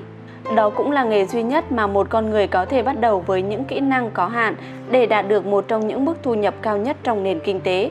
Tốc độ bán hàng giống như lái xe trên xa lộ ở Đức vậy, không hề có giới hạn tốc độ nào cả. Bạn có thể đi xa và đi nhanh theo ý mình bằng cách đạp lên bộ tăng tốc khát vọng của mình và quyết tâm trở nên vượt trội trong ngành bán hàng. Thành công hoặc thất bại trong kinh doanh Hàng ngàn công ty phá sản hoặc vỡ nợ đã được phân tích trong nhiều năm để xác định lý do khiến họ thất bại. Sau khi tất cả dữ liệu đã được phân loại và nghiên cứu, gần như mọi thất bại kinh doanh đều đến từ một nguyên nhân, doanh số bán hàng thấp. Ngược lại, mỗi khi một công ty thành công, phát triển, kiếm được lợi nhuận, tăng giá trị cổ phần và ngày càng mang đến cơ hội cho nhiều người hơn thì nguyên nhân đều nằm ở một yếu tố, doanh số bán hàng cao, mọi thứ khác đều chỉ xếp thứ hai. Hầu như mọi hoạt động của bạn trong kinh doanh hoặc làm tăng hoặc làm giảm doanh số. Mọi hoạt động hoặc có ích hoặc có hại, mọi hoạt động hoặc được thu hút và giữ chân nhiều khách hàng hơn hoặc làm mất đi khách hàng, mọi hoạt động đều có tác động đến việc bán hàng kỷ luật trong việc tăng doanh số bán hàng. Cho dù là một nhân viên bán hàng hay chủ doanh nghiệp, bạn đều cần có kỷ luật bản thân để tập trung vào việc tăng doanh số bán hàng từng giờ trong từng ngày kinh doanh. Một nhóm các nhà nghiên cứu đã phỏng vấn vài trăm giám đốc cũng như chủ doanh nghiệp và đặt ra câu hỏi việc bán hàng và marketing quan trọng như thế nào đối với công ty của anh chị. Không có bất kỳ ngoại lệ nào, tất cả đều trả lời việc bán hàng và marketing là vô cùng thiết yếu đối với sự sống còn và phát triển của công ty. Sau đó, các nhà nghiên cứu đã tiến hành một cuộc nghiên cứu về hoạt động của những chủ doanh nghiệp và nhân viên cấp cao này bằng cách theo dõi cách họ sử dụng thời gian trong một tháng. Khi hết quãng thời gian đó, họ đã hoàn tất các tính toán và xác định rằng một chủ doanh nghiệp hoặc giám đốc, những người đã tuyên bố việc bán hàng là vô cùng thiết yếu đối với sự sống còn và phát triển, đã dành chỉ 11% quỹ thời gian vào việc bán hàng và marketing. Lượng thời gian còn lại được dành để hội họp, thảo luận, công việc giấy tờ, việc quản lý, các buổi họp ăn trưa và nhiều hoạt động khác không hề có đóng góp gì cho việc tăng doanh số bán hàng. Nếu là một giám đốc bán hàng hoặc chủ doanh nghiệp, bạn phải rèn kỷ luật bản thân để tập trung phần lớn thời gian và sự chú ý vào việc thúc đẩy đội ngũ nhân viên bán hàng của mình đạt được doanh số mà công ty cần có. Bạn phải dành 75% thời gian của mình làm việc với các nhân viên kinh doanh và cùng họ đi gặp khách hàng nhằm giới thiệu sản phẩm và bán hàng. Hãy làm công việc giấy tờ của bạn vào trước hoặc sau giờ làm. Còn trong giờ làm việc, lúc đó có thể gặp được khách hàng, bạn nên cống hiến hết mình cho việc tăng doanh số bán hàng. Một trong những câu hỏi quan trọng nhất mà bạn có thể đặt ra cho nhân viên bán hàng, doanh nhân hoặc chủ doanh nghiệp chính là những việc bạn đang làm trong lúc này có giúp bán được hàng hay không? Hãy tự hỏi bản thân câu hỏi đó nhiều lần trong ngày. Mỗi khi câu trả lời là không, bạn phải lập tức dừng công việc tạo ra giá trị thấp mà bạn đang làm và tập trung chú ý vào việc tăng doanh số bán hàng. Bên cạnh đó, hãy đảm bảo rằng trong suốt cả ngày, tất cả những người chịu trách nhiệm bán hàng trong công ty của bạn đều xác nhận là có khi tự đặt ra và và trả lời câu hỏi này. Vượt qua nỗi sợ bị từ chối giả định rằng bạn có một sản phẩm hoặc dịch vụ hấp dẫn với giá thành hợp lý và phù hợp với thị trường hiện thời. Vấn đề lớn nhất mà nhân viên bán hàng qua điện thoại và bán hàng trực tiếp đang phải đối mặt là bị từ chối. Nỗi sợ bị từ chối có tính hủy hoại trong nghề bán hàng và làm hỏng các hoạt động mua bán hơn bất kỳ yếu tố đơn lẻ nào khác. Đó là chứng ngại chính trên con đường đi đến thành công trong việc bán hàng. Các nhân viên bán hàng cần có tinh thần kỷ luật rất cao độ để thức dậy vào mỗi buổi sáng, bước ra ngoài và đối mặt với lời từ chối. Không thể tránh khỏi mà họ biết mình sẽ phải nhận lãnh suốt cả ngày. Hầu hết mọi người không thể chịu được việc bị từ chối liên tục như thế. Do đó, để không cảm thấy khổ sở khi bị từ chối, nhiều nhân viên bán hàng sẽ thực hiện một loạt những hoạt động thay thế nhằm tránh bị từ chối. Trước tiên, họ thực hiện ít cuộc gọi hơn theo Đại học Columbia, một nhân viên bán hàng bình thường sẽ làm việc khoảng 90 phút một ngày, nói cách khác, chỉ khoảng một tiếng rưỡi đồng hồ trong một ngày làm việc 8 tiếng. Họ dành toàn bộ quãng thời gian còn lại để khởi động, sắp xếp giấy tờ, lên mạng Internet, đọc báo, tán gẫu với đồng nghiệp, đến trễ về sớm, kéo dài thời gian ăn trưa hoặc giờ nghỉ giải lao. Kết quả đến cuối ngày, trung bình một nhân viên bán hàng chỉ làm việc 90 phút tăng thời gian làm việc trực tiếp với khách hàng và khách hàng tiềm năng. Khi nào nhân viên bán hàng làm việc, nhân viên bán hàng làm việc chỉ khi họ nói chuyện điện thoại hoặc trực tiếp gặp mặt người có thể và sẽ mua hàng trong một khoảng thời gian hợp lý. Quy tắc để thành công trong bán hàng có thể được gói gọn trong 10 chữ, dành nhiều thời gian hơn với khách hàng tiềm năng. Không có cách nào khác để tạo ra doanh số bán hàng cao đều đặn và theo mức dự đoán cả. Tuy nhiên, vì sợ bị từ chối nên nhân viên bán hàng thường trì hoãn và chần chừ trong cả ngày làm việc. Họ làm mọi thứ có thể để tránh đối mặt với những người có thể nói không. Bí quyết để thành công trong ngành bán hàng như tôi đã học được khi còn là một nhân viên bán hàng non trẻ, chính là hiểu rằng sự từ chối không nhắm vào cá nhân. Những khách hàng tiềm năng luôn nói những lời như thế này, không, tôi không quan tâm hay kiểu như tôi không muốn, tôi không cần, tôi không sử dụng được, tôi không mua nổi. Hiện tại tôi không có nhu cầu mua hay tôi hài lòng với nhà cung cấp hiện tại. Người bán hàng chuyên nghiệp biết rằng đó chỉ đơn giản là những phản ứng bình thường và tự nhiên đối với mọi lời chào hàng trong một thị trường đầy cạnh tranh. Tôi nhắc lại, những lời đó không phải nhắm vào cá nhân nên đừng bận lòng vì nó duy trì sự tích cực và lạc quan. Bí quyết để bán hàng thành công là loại trừ nỗi sợ bị từ chối để trở nên tự tin và lạc quan đến mức bạn có thể liên tục gọi điện cả ngày và vẫn giữ vẻ tích cực và vui vẻ. Như Winston Churchill đã nói, thành công là khả năng gặp hết thất bại này đến thất bại khác mà không nản lòng. Có mối quan hệ trực tiếp giữa số lượng khách hàng mới mà bạn liên hệ được với doanh số bán hàng của bạn. Nếu muốn tăng doanh số bán hàng, bạn chỉ cần có kỷ luật bản thân để gọi điện thoại cho nhiều khách hàng tiềm năng hơn. Cách nhân đôi doanh số bán hàng Hãy thực hành nguyên tắc số phút trong việc bán hàng. Theo nguyên tắc này, nếu bạn kiếm được toàn bộ số tiền mà bạn đang kiếm được hôm nay chỉ với số phút mà bạn dành để trực tiếp gặp gỡ khách hàng hôm nay thì bằng cách tăng số phút này lên, bạn cũng có thể tăng doanh số bán hàng. Với nhân viên bán hàng trực tiếp, chúng tôi khuyến khích họ nhân đôi số phút gặp mặt khách hàng. Chúng tôi hướng dẫn họ vận dụng khả năng sáng tạo và trí thông minh mà họ có thể tăng thời lượng trò chuyện trực tiếp với những khách hàng tiềm năng thay vì đi theo con đường ít trở ngại và cho phép bản thân trì hoãn trong việc tiếp cận thị trường. Trong hầu như mọi trường hợp, khi một người bán hàng nhân đôi số phút gặp mặt hoặc nói chuyện qua điện thoại với khách hàng, thì nhân viên bán hàng đó cũng bán được gấp đôi. Đây không phải là chuyện tình cờ, đây là theo quy luật, luật xác suất kiểm soát hoạt động bán hàng, bạn khó nói được khách hàng kế tiếp của mình sẽ là ai, do đó bạn phải răng lưới thật rộng và nói chuyện với nhiều khách hàng tiềm năng nhất có thể. Bản thân việc bán hàng không nằm trong tầm kiểm soát của bạn, hoạt động bán hàng bị kiểm soát bởi nhiều yếu tố mà bạn khó có thể tác động đến. Tuy nhiên, các hoạt động dẫn đến việc bán hàng thì hoàn toàn nằm trong tầm tay bạn. Quy tắc là làm những việc trong khả năng với những gì đang có ngay vị trí hiện tại của bạn. Để đạt được thành công lớn trong bán hàng, bạn phải rèn kỷ luật bản thân để lên kế hoạch sẵn hàng ngày và hàng tuần. Bạn phải rèn kỷ luật bản thân để lên kế hoạch hoạt động bán hàng của mình, đặc biệt là các hoạt động liên quan đến khách hàng tiềm năng cho từng ngày. Và rồi bạn phải rèn kỷ luật bản thân để theo đuổi đến cùng các kế hoạch và cam kết của mình.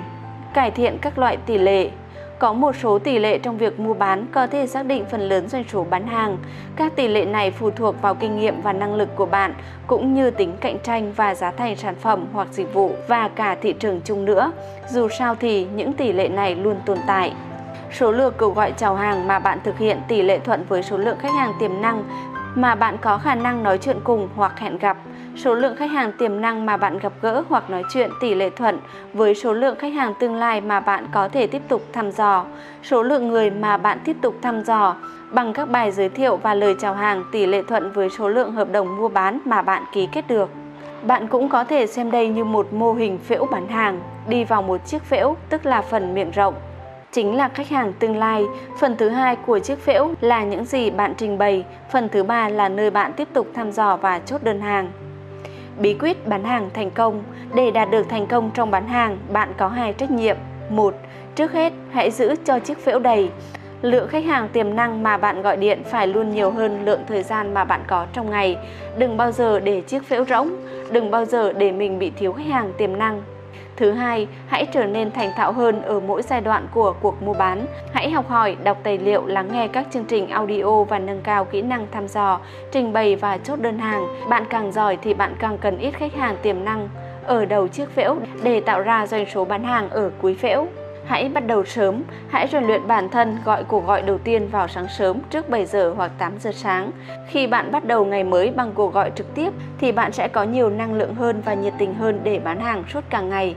Hãy tập trung cho mình thói quen tập hợp các cuộc gọi của bạn thành một nhóm khu vực địa lý nhỏ để bạn có thể gặp mặt trực tiếp với nhiều người hơn mà tiêu tốn ít thời gian hơn. Vì sợ bị từ chối nên nhiều nhân viên bán hàng đã phân tán các cuộc gọi trong một phạm vi địa lý rộng rồi tự thuyết phục bản thân rằng họ thật sự đang làm mọi việc trong khi sự thật là họ chỉ đang di chuyển từ cuộc gặp mặt này sang cuộc gặp mặt khác. Hãy nhớ, bạn làm việc chỉ khi bạn trực tiếp nói chuyện qua điện thoại hoặc gặp mặt với người có thể và sẽ mua sản phẩm của bạn trong một khoảng thời gian hợp lý nào đó. Suốt phần thời gian còn lại, bạn vô công rồi nghề mọi kỹ năng bán hàng đều có thể học được. Để trở thành một trong những nhân viên bán hàng được trả lương cao nhất trong ngành, bạn phải có kỷ luật bản thân để liên tục phát triển bản thân và chuyên môn. Hãy đọc tài liệu chuyên ngành mỗi ngày, hãy lắng nghe các chương trình audio dạy bán hàng khi đang lái xe. Hãy tham dự mọi hội thảo về bán hàng mà bạn có thể tham dự, cho dù có được công ty tài trợ hay không. Hãy cống hiến bản thân cho việc học hành, như thể tương lai của bạn phụ thuộc vào điều đó bởi vì đúng là như vậy. Bước ngoặt trong cuộc đời Hồi tôi còn là một nhân viên bán hàng trẻ tuổi, chán nản và sầu đời. Cuộc sống luồn quẩn và khó khăn lắm mới có thể trang trải qua ngày là khi tôi hiểu được luật nhân quả. Tôi đã học được rằng nếu bạn làm những việc mà những người bán hàng thành công nhất làm, hết lần này đến lần khác thì không có gì có thể ngăn bạn đạt được những kết quả và phần thưởng như họ đạt được. Tôi đã học được rằng mọi nhân viên bán hàng thuộc nhóm 10% giỏi nhất đã bắt đầu từ nhóm 10% tệ nhất. Tất cả những người giỏi giang trong hiện tại đều từng có lúc dở tệ. Tất cả những người đứng đầu trong ngành đều từng có lúc không hề tồn tại trong ngành và không biết rằng có ngành này tồn tại. Tôi hiểu được rằng mọi kỹ năng bán hàng đều có thể học được. Bạn có thể học bất kỳ kỹ năng bán hàng nào mà bạn cần học để đạt được bất kỳ mục tiêu bán hàng nào do bạn đặt ra cho chính mình, không hề có giới hạn nào cả, trừ những giới hạn mà chính bạn đặt ra trong suy nghĩ của mình. Khi rèn kỷ luật bản thân để trở thành một trong những nhân viên bán hàng giỏi nhất trong lĩnh vực của mình, thì bạn sẽ phát hiện ra rằng bạn sẽ có một lối rẽ quan trọng trong sự nghiệp. Đa số các nhân viên bán hàng chỉ làm những gì họ phải làm để giữ việc. Nhưng những người quyết tâm trở nên xuất sắc nhất trong ngành sẽ đạt được những thành tiệu hơn bất kỳ ai khác. Việc của bạn là trở thành một trong số họ. Trong chương kế tiếp, chúng ta sẽ nói về tiền và việc thực hành kỷ luật bản thân trong lĩnh vực này có thể giúp bạn tăng cao khả năng đạt được mọi mục tiêu tài chính của mình như thế nào. Chương 12: Kỷ luật bản thân và tiền. Theo thống kê trong ngành bảo hiểm, trong 100 người bắt đầu làm việc từ năm 21 đến khi họ 65 tuổi, sẽ có một người giàu, 4 người có tài chính vững vàng, 50 người không có chút dư giả và 80 người còn lại vẫn đang cày cuốc để kiếm sống, phá sản, sống phụ thuộc vào lương hưu hoặc qua đời. Hầu hết những người thuộc thế hệ bùng nổ dân số hiện nay đều đang lên kế hoạch làm việc trước khi bước vào độ tuổi 70. Tại sao lại như vậy? Bởi vì họ không có dư giả tiền bạc để thôi làm việc. Nguyên nhân chính gây ra những vấn đề tài chính trong đời là tính thiếu kỷ luật bản thân, thiếu tự chủ và thiếu kiểm soát, đó là do thiếu khả năng trì hoãn, sự hài lòng trong ngắn hạn. Đó là xu hướng tiêu xài toàn bộ số tiền kiếm được và còn dùng hơi lố nữa, thường được bổ trợ bởi các khoản vay và nợ thẻ tín dụng. Ngày nay, tỷ lệ tiết kiệm ở Mỹ thấp đến nỗi không thể đạt được mức độ độc lập tài chính. Sau khi làm việc cả đời, một gia đình người Mỹ bình thường chỉ có khoảng 8.000 đô la trong tài sản ròng người ta tiếp tục tiêu xài và vay mượn như thể không có ngày mai. Các nguyên nhân gây ra thất bại tài chính Nguyên nhân chủ yếu khiến đa số người trưởng thành gặp phải các khó khăn tài chính không phải là mức thu nhập thấp. Nguyên nhân của việc này không nằm ở số tiền họ kiếm được, nguyên nhân là sự thiếu kỷ luật bản thân và thiếu khả năng trì hoãn, sự hài lòng. Tại sao khuyết điểm này lại quá phổ biến đối với phần lớn những người trưởng thành trong xã hội ngày nay? Vấn đề nằm ở thời thơ bé. Hồi bạn còn bé và nhận được tiền, điều đầu tiên bạn nghĩ đến là tiêu xài số tiền đó để mua kẹo, kẹo ngon, kẹo ngọt, miệng bạn ngập tràn hương vị tuyệt vời và ngọt ngào của kẹo. Khi bạn là một đứa trẻ, bạn thích kẹo và kẹo không bao giờ là đủ đối với bạn. Nhiều đứa trẻ sẽ ăn kẹo cho đến khi phát ốm vì nó quá ngon lành. Khi trưởng thành, bạn phát triển một số thứ mà các nhà tâm lý gọi là phản ứng có điều kiện đối với việc nhận tiền từ mọi nguồn, giống như một chú chó Palo. Khi nhận được tiền thì tâm trí của bạn đang nhỏ dãi trước suy nghĩ tiêu xài món tiền đó có được cho một thứ khiến bạn vui vẻ ít nhất là tạm thời. Việc tiêu tiền giúp bạn vui vẻ. Khi trở thành một người trưởng thành và và kiếm tiền hoặc nhận tiền, phản ứng tự động này tiếp tục. Suy nghĩ đầu tiên của bạn là mình có thể dùng số tiền này như thế nào để được vui vẻ ngay lập tức. Khi bạn nhận được một công việc đầu tiên, điều đầu tiên mà bạn nghĩ đến là bạn có thể tiêu xài như thế nào, không chỉ số tiền bạn kiếm được mà còn bao gồm cả từng đồng, từng cắt. Bạn có thể vay mượn từ thẻ tín dụng cho quần áo, xe cộ, mỹ phẩm, xã giao, giải trí, du lịch và mọi thứ khác trong đồ bạn tồn tại đẳng thức tiền bằng niềm vui. Khi đi nghỉ dưỡng ở bất kỳ một khu du lịch nào đó, bạn sẽ thấy rằng các khách sạn và các con phố đều đầy các cửa hàng bán đồ trang sức rẻ tiền, các món đồ vô giá trị rồi quần áo, các tác phẩm nghệ thuật và nhiều thứ khác mà bạn không bao giờ nghĩ mình sẽ mua khi ở nhà. Tại sao lại như vậy? Đơn giản thôi khi đi nghỉ dưỡng, bạn cảm thấy vui vẻ, phản ứng có điều kiện của bạn là niềm vui đi kèm với việc tiêu tiền. Bạn càng vui thì trong vô thức bạn càng bị thôi thúc phải ra ngoài và tiêu tiền vào một thứ gì đó mà thật ra là vào bất kỳ thứ gì. Đối với nhiều người, việc mua sắm khi chán nản hoặc không vui là một chuyện khá phổ biến trong vô thức. Họ gắn liền việc mua sắm với cảm giác vui vẻ khi điều đó không mang đến hiệu quả như mong muốn. Họ sẽ mua thứ khác đôi khi. Những người không vui sẽ trải qua những cơn cuồng mua sắm. Họ mua rất nhiều thứ mà họ không đặc biệt cần đến vì trong vô thức, họ đã gắn liền việc tiêu tiền với niềm vui là người trưởng thành, mỗi khi bạn nhận được tiền lương, tiền thưởng, tiền hoa hồng, tiền hoàn thuế, một phần thưởng hay món tài sản thừa kế, thì điều mà bạn nghĩ đến trước tiên là làm thế nào để tiêu xài món tiền đó nhanh nhất có thể và cho nhiều thú vui nhất có thể. Điều chỉnh lại cách bạn phản ứng với tiền, xuất phát điểm để đạt được sự vững vàng về tài chính là có kỷ luật bản thân để điều chỉnh lại thái độ của bạn đối với tiền bạn cần phải tìm đến tiềm thức của mình và chặt đứt mối dây liên kết giữa tiêu tiền và niềm vui. Sau đó bạn cần kết nối lại sợi dây niềm tin với sợi dây tiết kiệm và đầu tư. Từ giây phút đó, thay vì nói mình cảm thấy vui khi tiêu tiền, bạn sẽ nói mình cảm thấy vui khi tiết kiệm tiền. Để củng cố sự thay đổi tư duy này, bạn phải mở một tài khoản tự do tài chính trong ngân hàng. Đây là tài khoản mà bạn sẽ gửi tiền lâu dài. Một khi tiền của bạn được gửi vào tài khoản này, bạn sẽ hạ quyết tâm không bao giờ sử dụng nó cho bất kỳ thứ gì khác ngoài việc để có được sự tự do về tài chính. Nếu muốn tiết kiệm tiền để mua thuyền hay ô tô, bạn hãy mở một tài khoản khác chỉ để phục vụ cho mục đích đó. Tài khoản tự do tài chính của bạn là bất khả xâm phạm, bạn không bao giờ đụng đến nó, trừ việc mang khoản tiền đó đi đầu tư để nó mang lại cho bạn lợi nhuận cao. Gắn kết niềm vui với việc tiết kiệm. Khi bạn bắt đầu tiết kiệm theo cách này, một điều kỳ diệu sẽ đến trong bạn. Bạn bắt đầu cảm thấy vui vẻ với việc có tiền trong ngân hàng. Ngay cả khi bạn mở một tài khoản chỉ có 10 đô la trong đó, thì hành động này cũng giúp bạn cảm thấy tự chủ hơn và có sức mạnh hơn. Bạn hạnh phúc hơn về bản thân, chính hành động rèn kỷ luật bản thân để tiết kiệm tiền sẽ giúp bạn cảm thấy mạnh mẽ hơn và có kiểm soát hơn với vận mệnh của mình.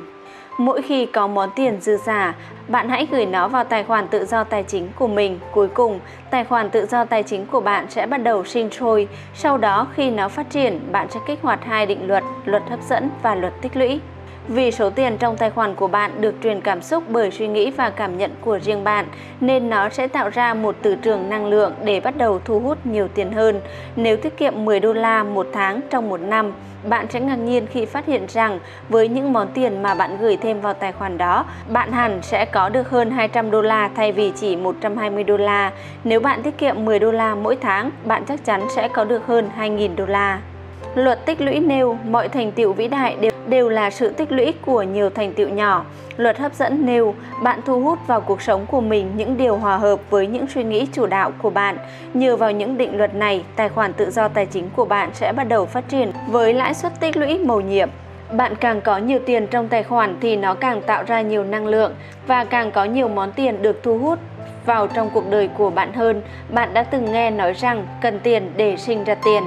Điều này là đúng, khi bạn bắt đầu tiết kiệm và tích lũy tiền, vũ trụ bắt đầu thu hút ngày càng nhiều tiền hơn đến với bạn để bạn có thể tiết kiệm và tích lũy. Tất cả những người từng thực hiện nguyên tắc tiết kiệm thường xuyên đều hoàn toàn sững sờ với việc vận may tiền bạc của họ thay đổi để trở nên tốt đẹp hơn một cách nhanh chóng như thế nào. Một khi bạn đã điều chỉnh thái độ đối với tiền thì quy tắc để có được tài chính vững vàng chính là chi trả cho bản thân trước Đa số mọi người tiết kiệm hết những gì còn lại sau khi trừ đi sinh hoạt phí hàng tháng.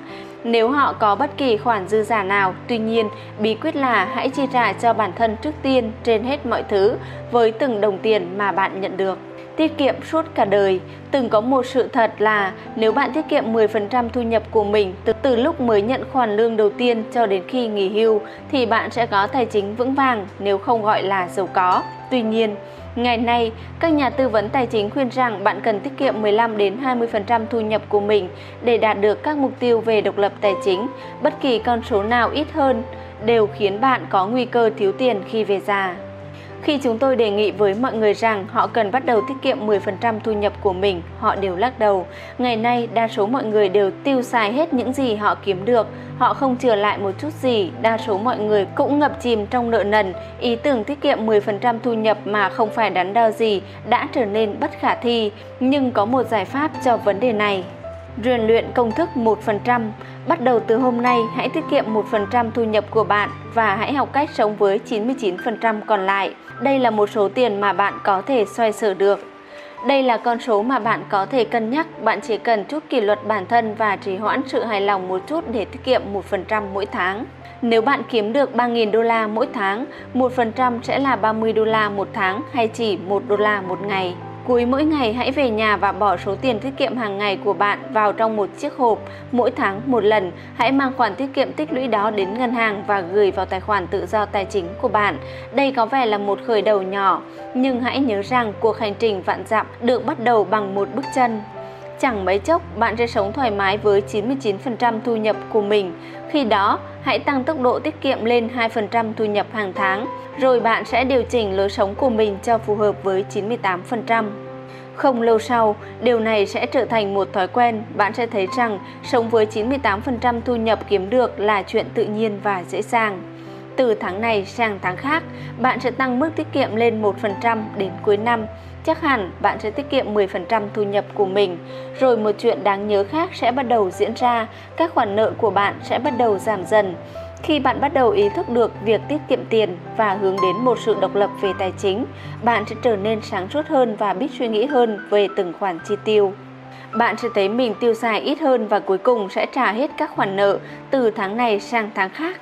Phần thưởng hậu hĩnh, phần thưởng cho việc tiết kiệm và đầu tư là rất to lớn. Có câu nói rằng hạnh phúc là sự nhận thức không ngừng về một lý tưởng đáng giá. Thế nên mỗi khi tiết kiệm được một đô la hay trả được một đô la vào khoản tiền thoát nợ, bạn sẽ cảm thấy hạnh phúc trong thâm tâm.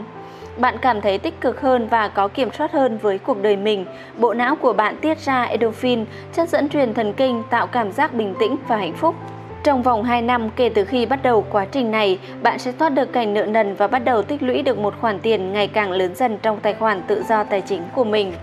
Khi khoản tiền này tăng lên, bạn sẽ bắt đầu thu hút được nhiều tiền và nhiều cơ hội hơn vào trong cuộc sống của mình. Sử dụng số vốn này một cách thông minh để nó mang lại mức lợi nhuận cao hơn cho bạn. Đồng thời, thái độ của bạn đối với tiền và cách tiêu tiền sẽ từ từ thay đổi. Bạn sẽ có kỷ luật hơn và suy nghĩ cẩn thận hơn. Bạn sẽ tìm hiểu kỹ trước khi đầu tư. Bạn sẽ nghiên cứu mọi khía cạnh của một việc kinh doanh mới và một cơ hội tiềm năng. Bạn sẽ đắn đo hơn khi phải chia tay.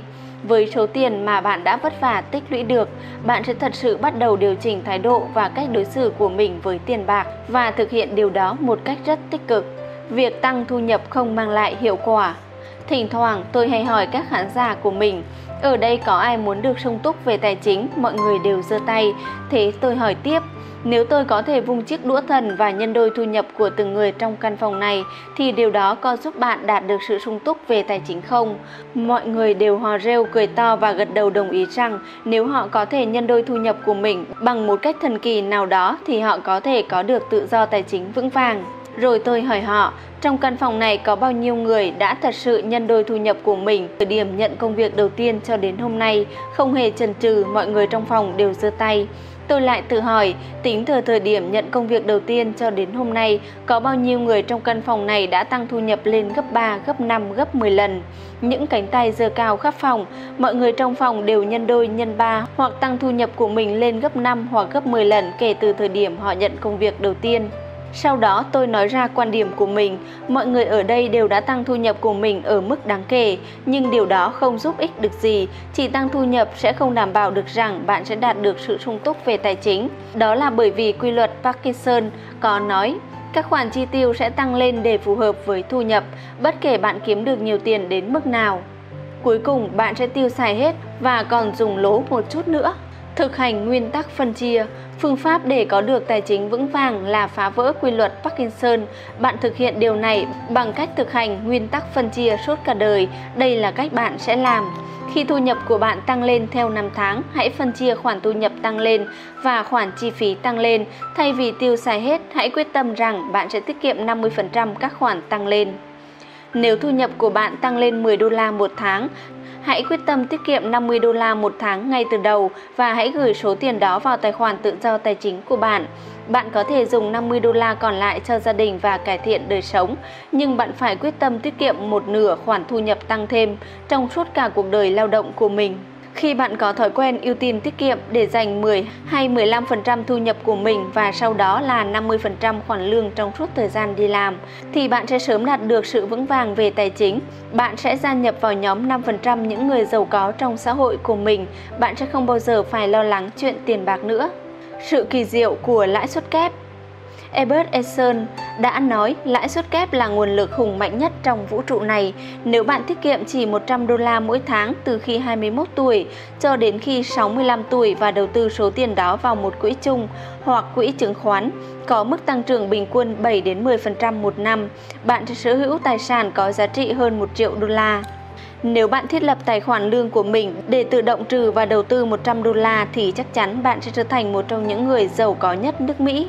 Điều này nghĩa là nếu bạn nghiêm túc với việc đạt được sự sung túc về tài chính thì đòi hỏi quan trọng duy nhất là sự kỷ luật bản thân kết hợp với khả năng trì hoãn sự hài lòng, khả năng rèn luyện tính tự chủ, tự kiểm soát và tự kiềm chế suốt cả cuộc đời sẽ không chỉ giúp bạn đạt được mục tiêu tài chính của mình mà nó cũng sẽ giúp bạn thành công và hạnh phúc trong mọi việc khác mà bạn làm. Trong chương kế tiếp, chúng ta sẽ nói về bí quyết khiến gần như mọi thứ trong đời hỗ trợ cho bạn, cách sử dụng thời gian của bạn. Tất cả chúng ta đều bắt đầu cuộc sống khi có dư giả thời gian và ít ỏi tiền bạc. Cách bạn sử dụng thời gian trong suốt những năm tháng trưởng thành sẽ xác định chất lượng cuộc sống của bạn. Chương 13: Kỷ luật bản thân và quản lý thời gian. Có lẽ không có khía cạnh nào trong cuộc sống mà kỷ luật bản thân lại quan trọng như trong cách bạn quản lý thời gian của mình, quản lý thời gian là một phần cốt lõi giúp bạn xác định chất lượng cuộc sống của bạn. Như Peter Drucker đã nói, bạn không thể quản lý được thời gian, bạn chỉ có thể quản lý chính mình. Quản lý thời gian chính là quản lý cuộc sống, quản lý đời tư, quản lý bản thân chứ không phải là quản lý thời gian hay hoàn cảnh. Thời gian là thứ tự tiêu hao, Ta không thể để giành được nó, thời gian không thể thay thế, chẳng có gì thay thế được nó, thời gian là không thể vãn hồi, một khi nó đã trôi qua hoặc bị lãng phí, bạn không bao giờ lấy lại được, cuối cùng, thời gian là thiết yếu, nhất là để đạt được bất kỳ thành tựu nào. Mọi thành tựu, mọi kết quả, mọi thành công đều cần có thời gian. Bạn không thể để dành thời gian, sự thật là bạn không thể để dành thời gian, bạn chỉ có thể thay đổi cách sử dụng nó, bạn chỉ có thể tái phân bổ cách sử dụng thời gian từ những lĩnh vực có giá trị thấp sang lĩnh vực đáng giá hơn. Đây chính là bí quyết thành công và nó cũng đòi hỏi sự kỷ luật bản thân. Quản lý thời gian là khả năng lựa chọn một chuỗi các sự kiện. Bằng cách áp dụng tinh thần kỷ luật vào vấn đề thời gian, bạn có thể lựa chọn thực hiện việc gì trước, việc gì sau và việc gì không cần thực hiện và bạn luôn được tự do lựa chọn. Bạn cần có kỷ luật bản thân cao độ để vượt qua thói trì hoãn và chần chừ, thứ níu chân hầu hết mọi người trên con đường tìm đến thành công vượt bậc. Một thổ dân từng nói với tôi rằng thói trì hoãn là kẻ đánh cắp những ước mơ. Quy tắc Pareto, quy tắc 80-20 nói rằng 20% những việc bạn làm tạo ra 80% giá trị của những gì bạn đạt được. Điều này có nghĩa là 80% những việc bạn làm chỉ tạo ra 20% giá trị hoặc ít hơn của những gì bạn đạt được lập chiến lược cá nhân. Đối với kế hoạch chiến lược trong kinh doanh, trọng tâm là tăng tỷ suất lợi nhuận ròng trên vốn sở hữu. Vốn sở hữu trong kinh doanh được định nghĩa là số tiền do các chủ sở hữu đầu tư vào việc kinh doanh. Trừ ra các khoản nợ và tiền vay nợ, mục đích của kế hoạch chiến lược là tìm ra các phương pháp nhằm tổ chức và tái tổ chức công ty để công ty đạt được tỷ số lợi nhuận. Trên số vốn sở hữu ngày càng cao hơn so với khi không có kế hoạch các công ty đầu tư nguồn vốn tài chính, nhưng con người thì đầu tư vốn nhân lực. Công ty sử dụng tài sản kinh tế nhưng khối tài sản thiết yếu nhất của bạn là nguồn năng lượng trí não, tinh thần và thể chất của bản thân. Cách bạn đầu tư những nguồn này sẽ xác định chất lượng của cả cuộc đời bạn. Trong kế hoạch chiến lược bản thân, mục tiêu của bạn là đạt được tỷ suất lợi nhuận trên vốn năng lượng cao nhất từ các hoạt động của mình. Ken Blanchard gọi điều này là đạt được tỷ suất lợi nhuận trên thời gian sống cao nhất. Cũng giống như việc bạn cẩn thận đầu tư tiền bạc để đảm bảo có tỷ lệ lợi nhuận cao nhất, bạn cũng phải cẩn thận như vậy khi đầu tư thời gian. Bạn phải đảm bảo rằng mình đạt được những kết quả, phần thưởng và sự thỏa mãn cao nhất từ chất lượng thời gian giới hạn mà bạn có. Suy nghĩ trước khi hành động Trước khi thực hiện bất kỳ hoạt động tiêu tốn thời gian nào đó, bạn phải luôn đặt câu hỏi, đây có phải là cách sử dụng thời gian tốt nhất hay không? Thiếu tinh thần kỷ luật bản thân trong quản lý thời gian dẫn đến việc con người liên tục trì hoãn những công việc quan trọng hàng đầu của mình, khiến họ tiêu tốn ngày càng nhiều thời gian vào những việc kém hoặc không có giá trị và những gì bạn làm đi làm lại nhiều lần sẽ từ từ trở thành thói quen. nhiều người sẽ phát triển thói quen trì hoãn, bỏ qua công việc quan trọng và thay vào đó là dành phần lớn thời gian của mình cho những hoạt động không đóng góp mấy vào việc thay đổi về lâu về dài. Các mối ưu tiên và không ưu tiên Thiết lập các mối ưu tiên cũng đòi hỏi bạn phải đặt ra những việc không ưu tiên. Mối ưu tiên là thứ mà bạn sẽ dốc sức hơn và thực hiện sớm hơn, trong khi một khối không ưu tiên là việc bạn làm ít dốc sức hơn hoặc làm sau, hẳn là bạn đã quá tải với quá nhiều việc phải làm và quá ít thời gian. Do đó, để bắt đầu một nhiệm vụ mới, bạn phải ngừng một nhiệm vụ cũ. Để bắt tay vào một việc mới mẻ, bạn phải thoát khỏi một hoạt động khác. Trước khi thực hiện một nhiệm vụ mới, hãy tự hỏi mình sẽ ngừng thực hiện điều gì để có đủ thời gian cho công việc này. Hãy thường xuyên xem xét cuộc sống của bạn và thực hiện quá trình từ bỏ trong sáng tạo. Các chú ý xác định những hoạt động mà bạn sẽ ngừng thực hiện để có nhiều thời gian hơn cho những việc có thể thật sự tạo nên sự khác biệt cho tương lai của bạn. Xác định hệ quả, một trong những từ quan trọng nhất trong quá trình xây dựng kỷ luật quản lý thời gian là hệ quả một việc là quan trọng khi nó có hệ quả tiềm ẩn nghiêm trọng nếu được hoặc không được hoàn thành. Một việc hoặc một hoạt động là không quan trọng khi nó không tạo ra ảnh hưởng gì nếu được hoặc không được thực hiện. Ví dụ, hoàn thành một khóa học ở trường đại học có thể mang lại những hệ quả to lớn có ảnh hưởng đến cuộc đời của bạn trong 50 năm kế tiếp. Hoàn thành một nhiệm vụ hoặc dự án trọng yếu trong công việc hay ký kết một đơn hàng quan trọng có thể mang đến những hệ quả đáng kể cho sự nghiệp và thu nhập của bạn. Ngược lại, uống cà phê, tán gẫu với đồng nghiệp, đọc báo, lướt mạng hay kiểm tra email có thể rất thoải mái nhưng những hoạt động này lại không mang lại hoặc mang lại rất ít hệ quả. Nói cách khác, cho dù bạn có làm những việc đó hay không thì công việc hoặc cuộc sống của bạn đều không có hoặc có rất ít thay đổi. Tuy nhiên, đa số mọi người lại tiêu tốn phần lớn thời gian của mình cho chính những hoạt động này. Quản lý thời gian Có một hệ thống quản lý thời gian đơn giản mà bạn có thể sử dụng để vượt qua thói trì hoãn. Nó đòi hỏi bạn phải có kỷ luật bản thân, ý chí và biết sắp xếp đời sống cá nhân, nhưng phần thưởng của nó là vô cùng to lớn. Khi sử dụng hệ thống này, bạn có thể nhân đôi hay thậm chí là nhân ba năng suất, hiệu quả, kết quả làm việc và thu nhập của mình. Trước khi khởi đầu một ngày mới, bạn hãy bắt đầu với việc lên danh sách mọi thứ bạn cần thực hiện trong ngày hôm đó. Thời điểm tốt nhất để lập ra danh sách đó là buổi tối hôm trước vào cuối ngày làm việc, để tiềm thức của bạn có thể xử lý danh sách hoạt động đó trong lúc bạn ngủ. Bạn sẽ thường xuyên thức dậy và có những ý tưởng để hoàn thành các nhiệm vụ trong ngày hôm đó một cách hiệu quả hơn. Sau đó hãy áp dụng phương pháp ABCDE cho danh sách của bạn. A phải thực hiện gây hậu quả nghiêm trọng nếu không hoàn thành. B. Nên thực hiện gây hậu quả nhẹ nếu làm hoặc không làm. C. Thực hiện thì thoải mái hơn, không mang lại hệ quả gì cho dù có được làm hay không. D. Ủy thác Ủy thác công việc đó cho người khác để bạn có nhiều thời gian hơn cho những việc mà chỉ bạn mới làm được. E. Hủy bỏ, ngừng mọi nhiệm vụ và hoạt động không còn cần thiết đối với công việc của bạn cũng như đối với việc đạt được các mục tiêu đề ra xem xét lại danh sách các hoạt động của bạn cho ngày sắp tới và viết các ký tự A, B, C, D, E bên cạnh mỗi hoạt động trước khi bạn bắt tay vào thực hiện. Nếu bạn có nhiều công việc loại A, hãy xếp hạng theo mức độ quan trọng bằng cách viết A1, A2, A3, vân vân, làm tương tự với các hoạt động loại B và C. Nguyên tắc là bạn không nên thực hiện hoạt động B khi có một hoạt động A chưa hoàn thành. Bạn không nên thực hiện một hoạt động có giá trị thấp khi vẫn còn một hoạt động có giá trị cao cần làm. Một khi bạn đã sắp xếp danh sách của mình theo hệ thống này, hãy rèn bản thân bắt tay vào thực hiện hoạt động A1 trước nhất vào buổi sáng trước khi làm bất kỳ điều gì khác. Tập thói quen mỗi lúc một việc. Mỗi khi bắt tay vào công việc quan trọng nhất của mình, bạn phải có kỷ luật bản thân để tập trung toàn tâm toàn ý với 100% thời gian và sự quan tâm cho đến khi công việc đó được hoàn thành. Bạn phải có kỷ luật bản thân cao độ để lựa chọn công việc quan trọng nhất và sau đó bắt đầu thực hiện phần việc đó chứ không phải là bất kỳ thứ nào khác. Nhưng một khi bắt đầu thực hiện nó, bạn sẽ cảm nhận được dòng năng lượng thúc đẩy bạn hoàn thành công việc. Bạn sẽ cảm thấy hăng hái hơn và tự tin hơn. Bạn sẽ cảm thấy vui vẻ hơn và quyết tâm hơn. Chính hành động bắt tay vào thực hiện một nhiệm vụ quan trọng sẽ nâng cao lòng tự trọng của bạn và thúc đẩy bạn tiếp tục.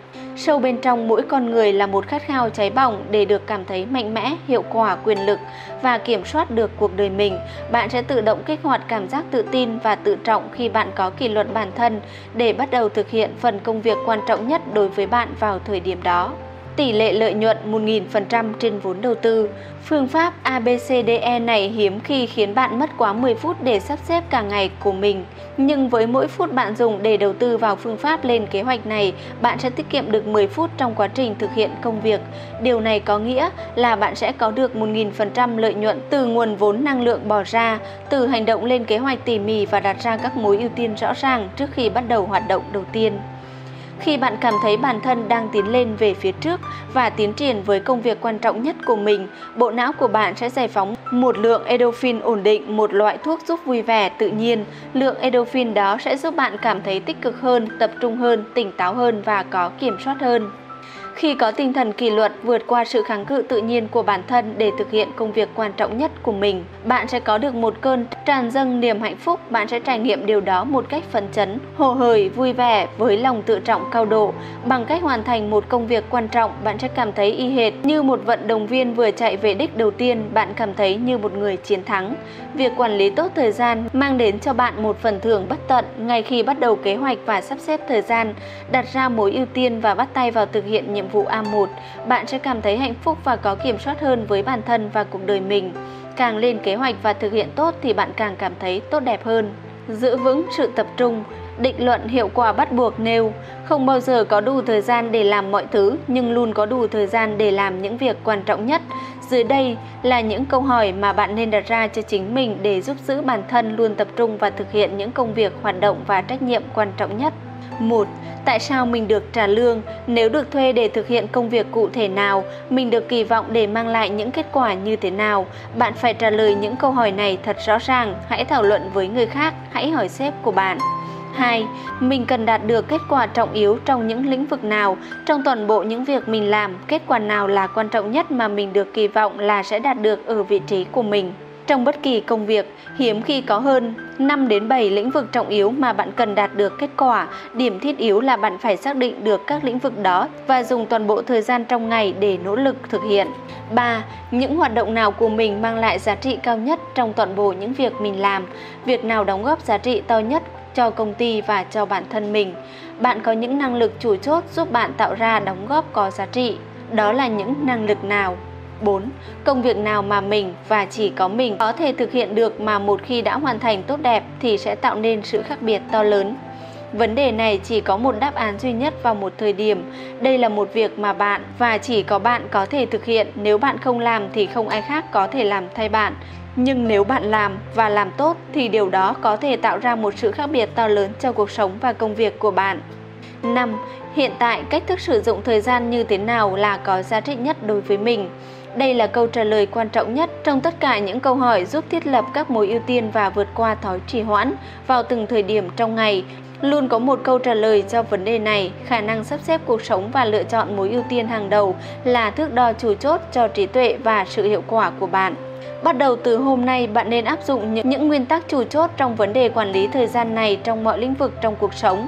Hãy áp dụng cho công việc, gia đình, sức khỏe, chế độ thể dục thể thao, cho các quyết định và hoạt động tài chính không viện cớ. Bạn cần có kỷ luật cao độ để thiết lập các mối ưu tiên và sau đó là theo sát các mối ưu tiên đó. Bạn phải liên tục thực hành tinh thần kỷ luật và sức mạnh ý chí để vượt qua thói trì hoãn đang níu chân đa số mọi người. Tuy nhiên, bạn càng có kỷ luật bản thân để sử dụng tốt thời gian của mình thì bạn càng cảm thấy vui vẻ và chất lượng cuộc sống của bạn sẽ ngày càng tốt hơn về mọi mặt thứ ngăn cản bạn vào mục tiêu của bạn luôn là các vấn đề và khó khăn nào đó khả năng giải quyết hiệu quả các vấn đề trong cuộc sống hàng ngày, có thể tạo ra các tác động to lớn đến kết quả và phần thưởng bạn nhận được. Chúng ta sẽ nói điều này trong chương kế tiếp. Chương 14: Kỷ luật bản thân và giải quyết vấn đề. Suy nghĩ là nguyên nhân và điều kiện là hệ quả. Do đó, chất lượng suy nghĩ của bạn xác định chất lượng cuộc đời bạn. Nguyên tắc tư duy tuyệt vời nhất là bạn trở thành điều mà bạn thường xuyên nghĩ đến nhất. Những người ưu tú trong các ngành nghề đều hướng đến giải pháp. Họ dành phần lớn thời gian để nghĩ đến giải pháp thay vì sa lầy vào vấn đề ai làm cái gì và ai không làm cái gì. Những người thành công nhất trong ngành nghề đều tập trung vào giải pháp và những việc họ có thể làm để giải quyết vấn đề. Triết gia Hồi giáo Irhad Ihad Khan từng nói, cuộc đời là một chuỗi những vấn đề nối tiếp nhau như những con sóng trên đại dương không bao giờ ngừng vỗ. Điều này có nghĩa là khả năng thực hành kỷ luật bản thân, tự chủ và tự kiểm soát khi đối mặt với những chuỗi bất tận các vấn đề, khó khăn, trở ngại và thất bại tạm thời mà bạn sẽ gặp phải là điều thiết yếu cho sự thành công của bạn trong công việc và cuộc sống cơn khủng hoảng không thể tránh được. Trong suốt cuộc đời mình, bạn sẽ đối mặt với một loạt các vấn đề về thể chất, tài chính, gia đình, trong kinh doanh và trong chính trị. Khoảng dừng duy nhất trong chuỗi vấn đề bất tận này là sẽ là cơn khủng hoảng thỉnh thoảng xuất hiện. Nếu cuộc sống của bạn là bình thường thì chắc hẳn bạn sẽ gặp một cơn khủng hoảng trong mỗi 2 hoặc 3 tháng và chính trong đợt khủng hoảng này bạn mới thật sự thể hiện phẩm chất và sức mạnh bên trong nhân cách của mình. Chỉ khi đối mặt với những đảo lộn và thất bại không mong muốn này, bạn mới cho thế giới biết sức mạnh đích thực của mình. Cuộc sống là một bài kiểm tra.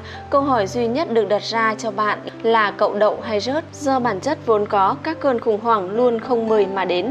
Bạn không hề nhận được cảnh báo, cũng không có khả năng dự đoán được khi nào nó xuất hiện.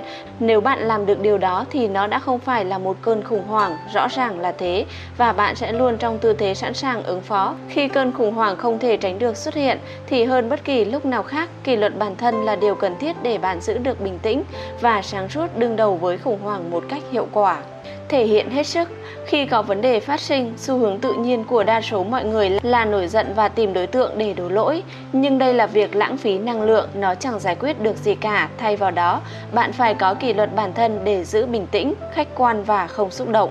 Hãy rèn bản thân bình tĩnh, tập trung vào giải pháp chứ không phải vào vấn đề. Hãy suy nghĩ về những việc có thể được thực hiện vào lúc này thay vì nghĩ xem sự việc đã xảy ra như thế nào và ai là người có lỗi.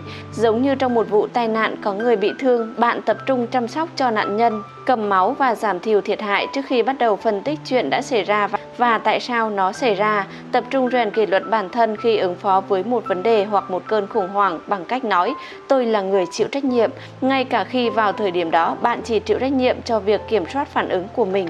Giữ đầu óc sáng suốt, những người xuất sắc nhất đã phát triển khả năng phản ứng có hiệu quả với cơn khủng hoảng để giữ bình tĩnh, thư giãn và sáng suốt. Họ kỷ luật với bản thân để luôn điềm tĩnh và không xúc động. Điều này giúp họ có thể suy nghĩ rõ ràng hơn, phân tích tình huống một cách khách quan và đưa ra những quyết định tốt hơn.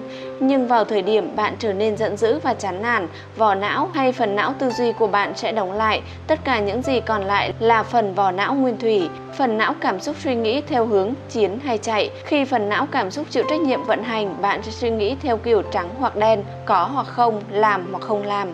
Bạn mất khả năng tư duy chất xám cũng như suy xét mọi khả năng có thể để ứng phó với một tình huống cụ thể. Những người thuộc nhóm tinh hoa nhận ra rằng mọi khó khăn đều là cơ hội để phát triển tính tự chủ và lòng tự tin. Trên thực tế, bạn sẽ bay cao trong cuộc sống đến tầm cao của những vấn đề mà bạn có khả năng giải quyết. 9 bước để giải quyết vấn đề thật hiệu quả. Bước 1. Dành thời gian để xác định rõ vấn đề. Trong y học, người ta nói rằng Chuẩn bệnh đúng là điều trị được một nửa rồi, do đó bạn cần phải hỏi vấn đề chính xác là gì. Thật đáng kinh ngạc khi một vài người có thể chán nản vì một vấn đề trong một tổ chức, nhưng ai cũng có ý kiến hoặc định nghĩa khác nhau về bản chất chính xác của vấn đề mà họ đang gặp phải. Việc của bạn là đạt được sự minh bạch và khiến mọi người đồng ý với cách xác định vấn đề trước khi bạn chuyển sang phần giải quyết. Bước 2, hãy hỏi, đó có thật sự là một vấn đề hay không? Hãy nhớ rằng, có những việc bạn không thể làm gì được, đó không không phải là các vấn đề, đó chỉ đơn giản là thực tế cuộc sống. Nếu lãi suất tăng lên hoặc thị trường cho vay nặng lãi sụp đổ, thì đó không phải là vấn đề, đó không phải là một việc có giải pháp thay đổi. Thay vào đó, đó là thứ mà bạn phải xoay sở và ứng phó. Bên cạnh đó, những gì có vẻ là một vấn đề hoặc một bước lùi lại thường xuyên là một cơ hội trong lớp ngụy trang. Đôi khi vấn đề đó hoàn toàn không cần được giải quyết thay vào đó giờ đây bạn có thể tự do thực hiện một việc hoàn toàn khác một việc thậm chí còn có lợi hơn cho bạn và tổ chức của bạn Bước 3, hãy hỏi, có vấn đề nào khác nữa? Hãy thận trọng với bất kỳ vấn đề nào chỉ có một định nghĩa. Bạn càng xác định được vấn đề bằng nhiều cách thì bạn càng có nhiều khả năng tìm được giải pháp tốt nhất. Khi làm việc với những tập đoàn có doanh số thấp hơn mong đợi, chúng tôi buộc họ phải đặt ra 21 câu hỏi mà toàn bộ đều là những cách khác nhau để trình bày một vấn đề. Mỗi cách trình bày vấn đề nếu được chấp nhận như một định nghĩa đúng sẽ dẫn đến một giải pháp khác và thường mở ra một hướng đi hoàn toàn mới cho tổ chức. Ví dụ, chúng tôi sẽ hỏi vấn đề là gì và câu trả lời đầu tiên là doanh số của chúng tôi quá thấp Câu hỏi kế tiếp, còn vấn đề nào khác? Trả lời, doanh số của đối thủ quá cao, hãy chú ý đến sự khác nhau. Nếu vấn đề là doanh số của bạn quá thấp, giải pháp có thể là tăng cường quảng cáo, khuyến mãi và thêm các hoạt động kinh doanh. Nếu định nghĩa đưa ra là doanh số của đối thủ quá cao, thì đáp án có thể là cải thiện sản phẩm của bạn, thay đổi ngành hàng, giảm giá hoặc bắt tay vào một mảng kinh doanh hoàn toàn khác. Bằng cách hỏi và trả lời một loạt những câu hỏi như thế này, chúng tôi từ từ tìm ra định nghĩa chính xác của vấn đề một thứ có thể được sửa đổi bằng một giải pháp hợp lý. Bước 4. Hãy hỏi vấn đề này đã phát sinh như thế nào, hãy tìm hiểu nguyên nhân của vấn đề để đảm bảo rằng nó sẽ không tái diễn trong cuộc sống hoặc trong công việc. Nếu một vấn đề lặp đi lặp lại thì đó là dấu hiệu cho thấy việc kinh doanh của bạn được tổ chức rất tồi hoặc mất kiểm soát trong khía cạnh nào đó, có một nhược điểm nằm trong hệ thống của bạn khiến cho cùng một vấn đề tái diễn nhiều lần. Nhiệm vụ của bạn là tìm ra nguyên nhân tại sao chuyện này lại xảy ra nhiều lần để có thể giải quyết tận gốc rễ vấn đề. Bước 5. Hãy hỏi toàn bộ các giải pháp khả thi là gì? Bạn càng xây dựng được nhiều giải pháp khả thi thì bạn càng có khả năng tìm được đáp án chính xác. Chất lượng của giải pháp có vẻ tỷ lệ thuận với số lượng các giải pháp được nghĩ đến trong quá trình giải quyết vấn đề. Hãy cảnh giác với các loại vấn đề chỉ có một giải pháp. Bước 6. Hãy hỏi đâu là giải pháp tối ưu vào lúc này. Đôi khi, bất kỳ giải pháp nào cũng tốt hơn là không có giải pháp nào. Một giải pháp bình thường nhưng được thực hiện tốt thường sẽ có ưu thế hơn một giải pháp xuất sắc nhưng không thể tiến hành vì tính phức tạp của nó hoặc vì không có ai có khả năng thực hiện nổi. Quy tắc là toàn bộ 80% của mọi vấn đề cần được giải quyết ngay lập tức, chỉ có 20% các vấn đề cần phải chờ đến lúc khác. Nếu bạn buộc phải trì hoãn một vấn đề nào đó, hãy đặt ra thời hạn cụ thể để đưa ra quyết định về nó. Sau đó, khi đến thời hạn đặt ra, hãy quyết định dựa vào các thông tin mà bạn có được vào thời điểm đó. Có một quy tắc nói rằng mọi vấn đề lớn đều từng là một vấn đề nhỏ nhặt có thể được giải quyết một cách dễ dàng và không tốn kém vào thời điểm đó. Đôi khi, sách lược tốt nhất là bóp chết từ trong trứng nước. Khi rõ ràng là có một vấn đề và một giải pháp, hãy làm những gì cần phải làm và làm thật nhanh. Bước 7. Quyết định. Hãy chọn một giải pháp, một giải pháp bất kỳ và rồi hãy quyết định theo hướng hành động. Hãy luôn đặt câu hỏi. Hành động kế tiếp là gì? Bây giờ chúng ta sẽ làm gì? Bước 8. Phân công trách nhiệm. Cụ thể thì ai sẽ tiến hành thực hiện giải pháp hoặc các phần khác nhau của giải pháp. Chúng ta rất thường thấy một nhóm người ngồi lại với nhau để giải quyết một vấn đề và thống nhất chọn ra một giải pháp. Nhưng khi nhóm đó họp lại một lần nữa vào hai tuần sau, chẳng có diễn biến nào hết. Tại sao? Vì không có người nào phân công thực thi quyết định đó. Bước 9. Đặt ra tiêu chí cho quyết định được đưa ra.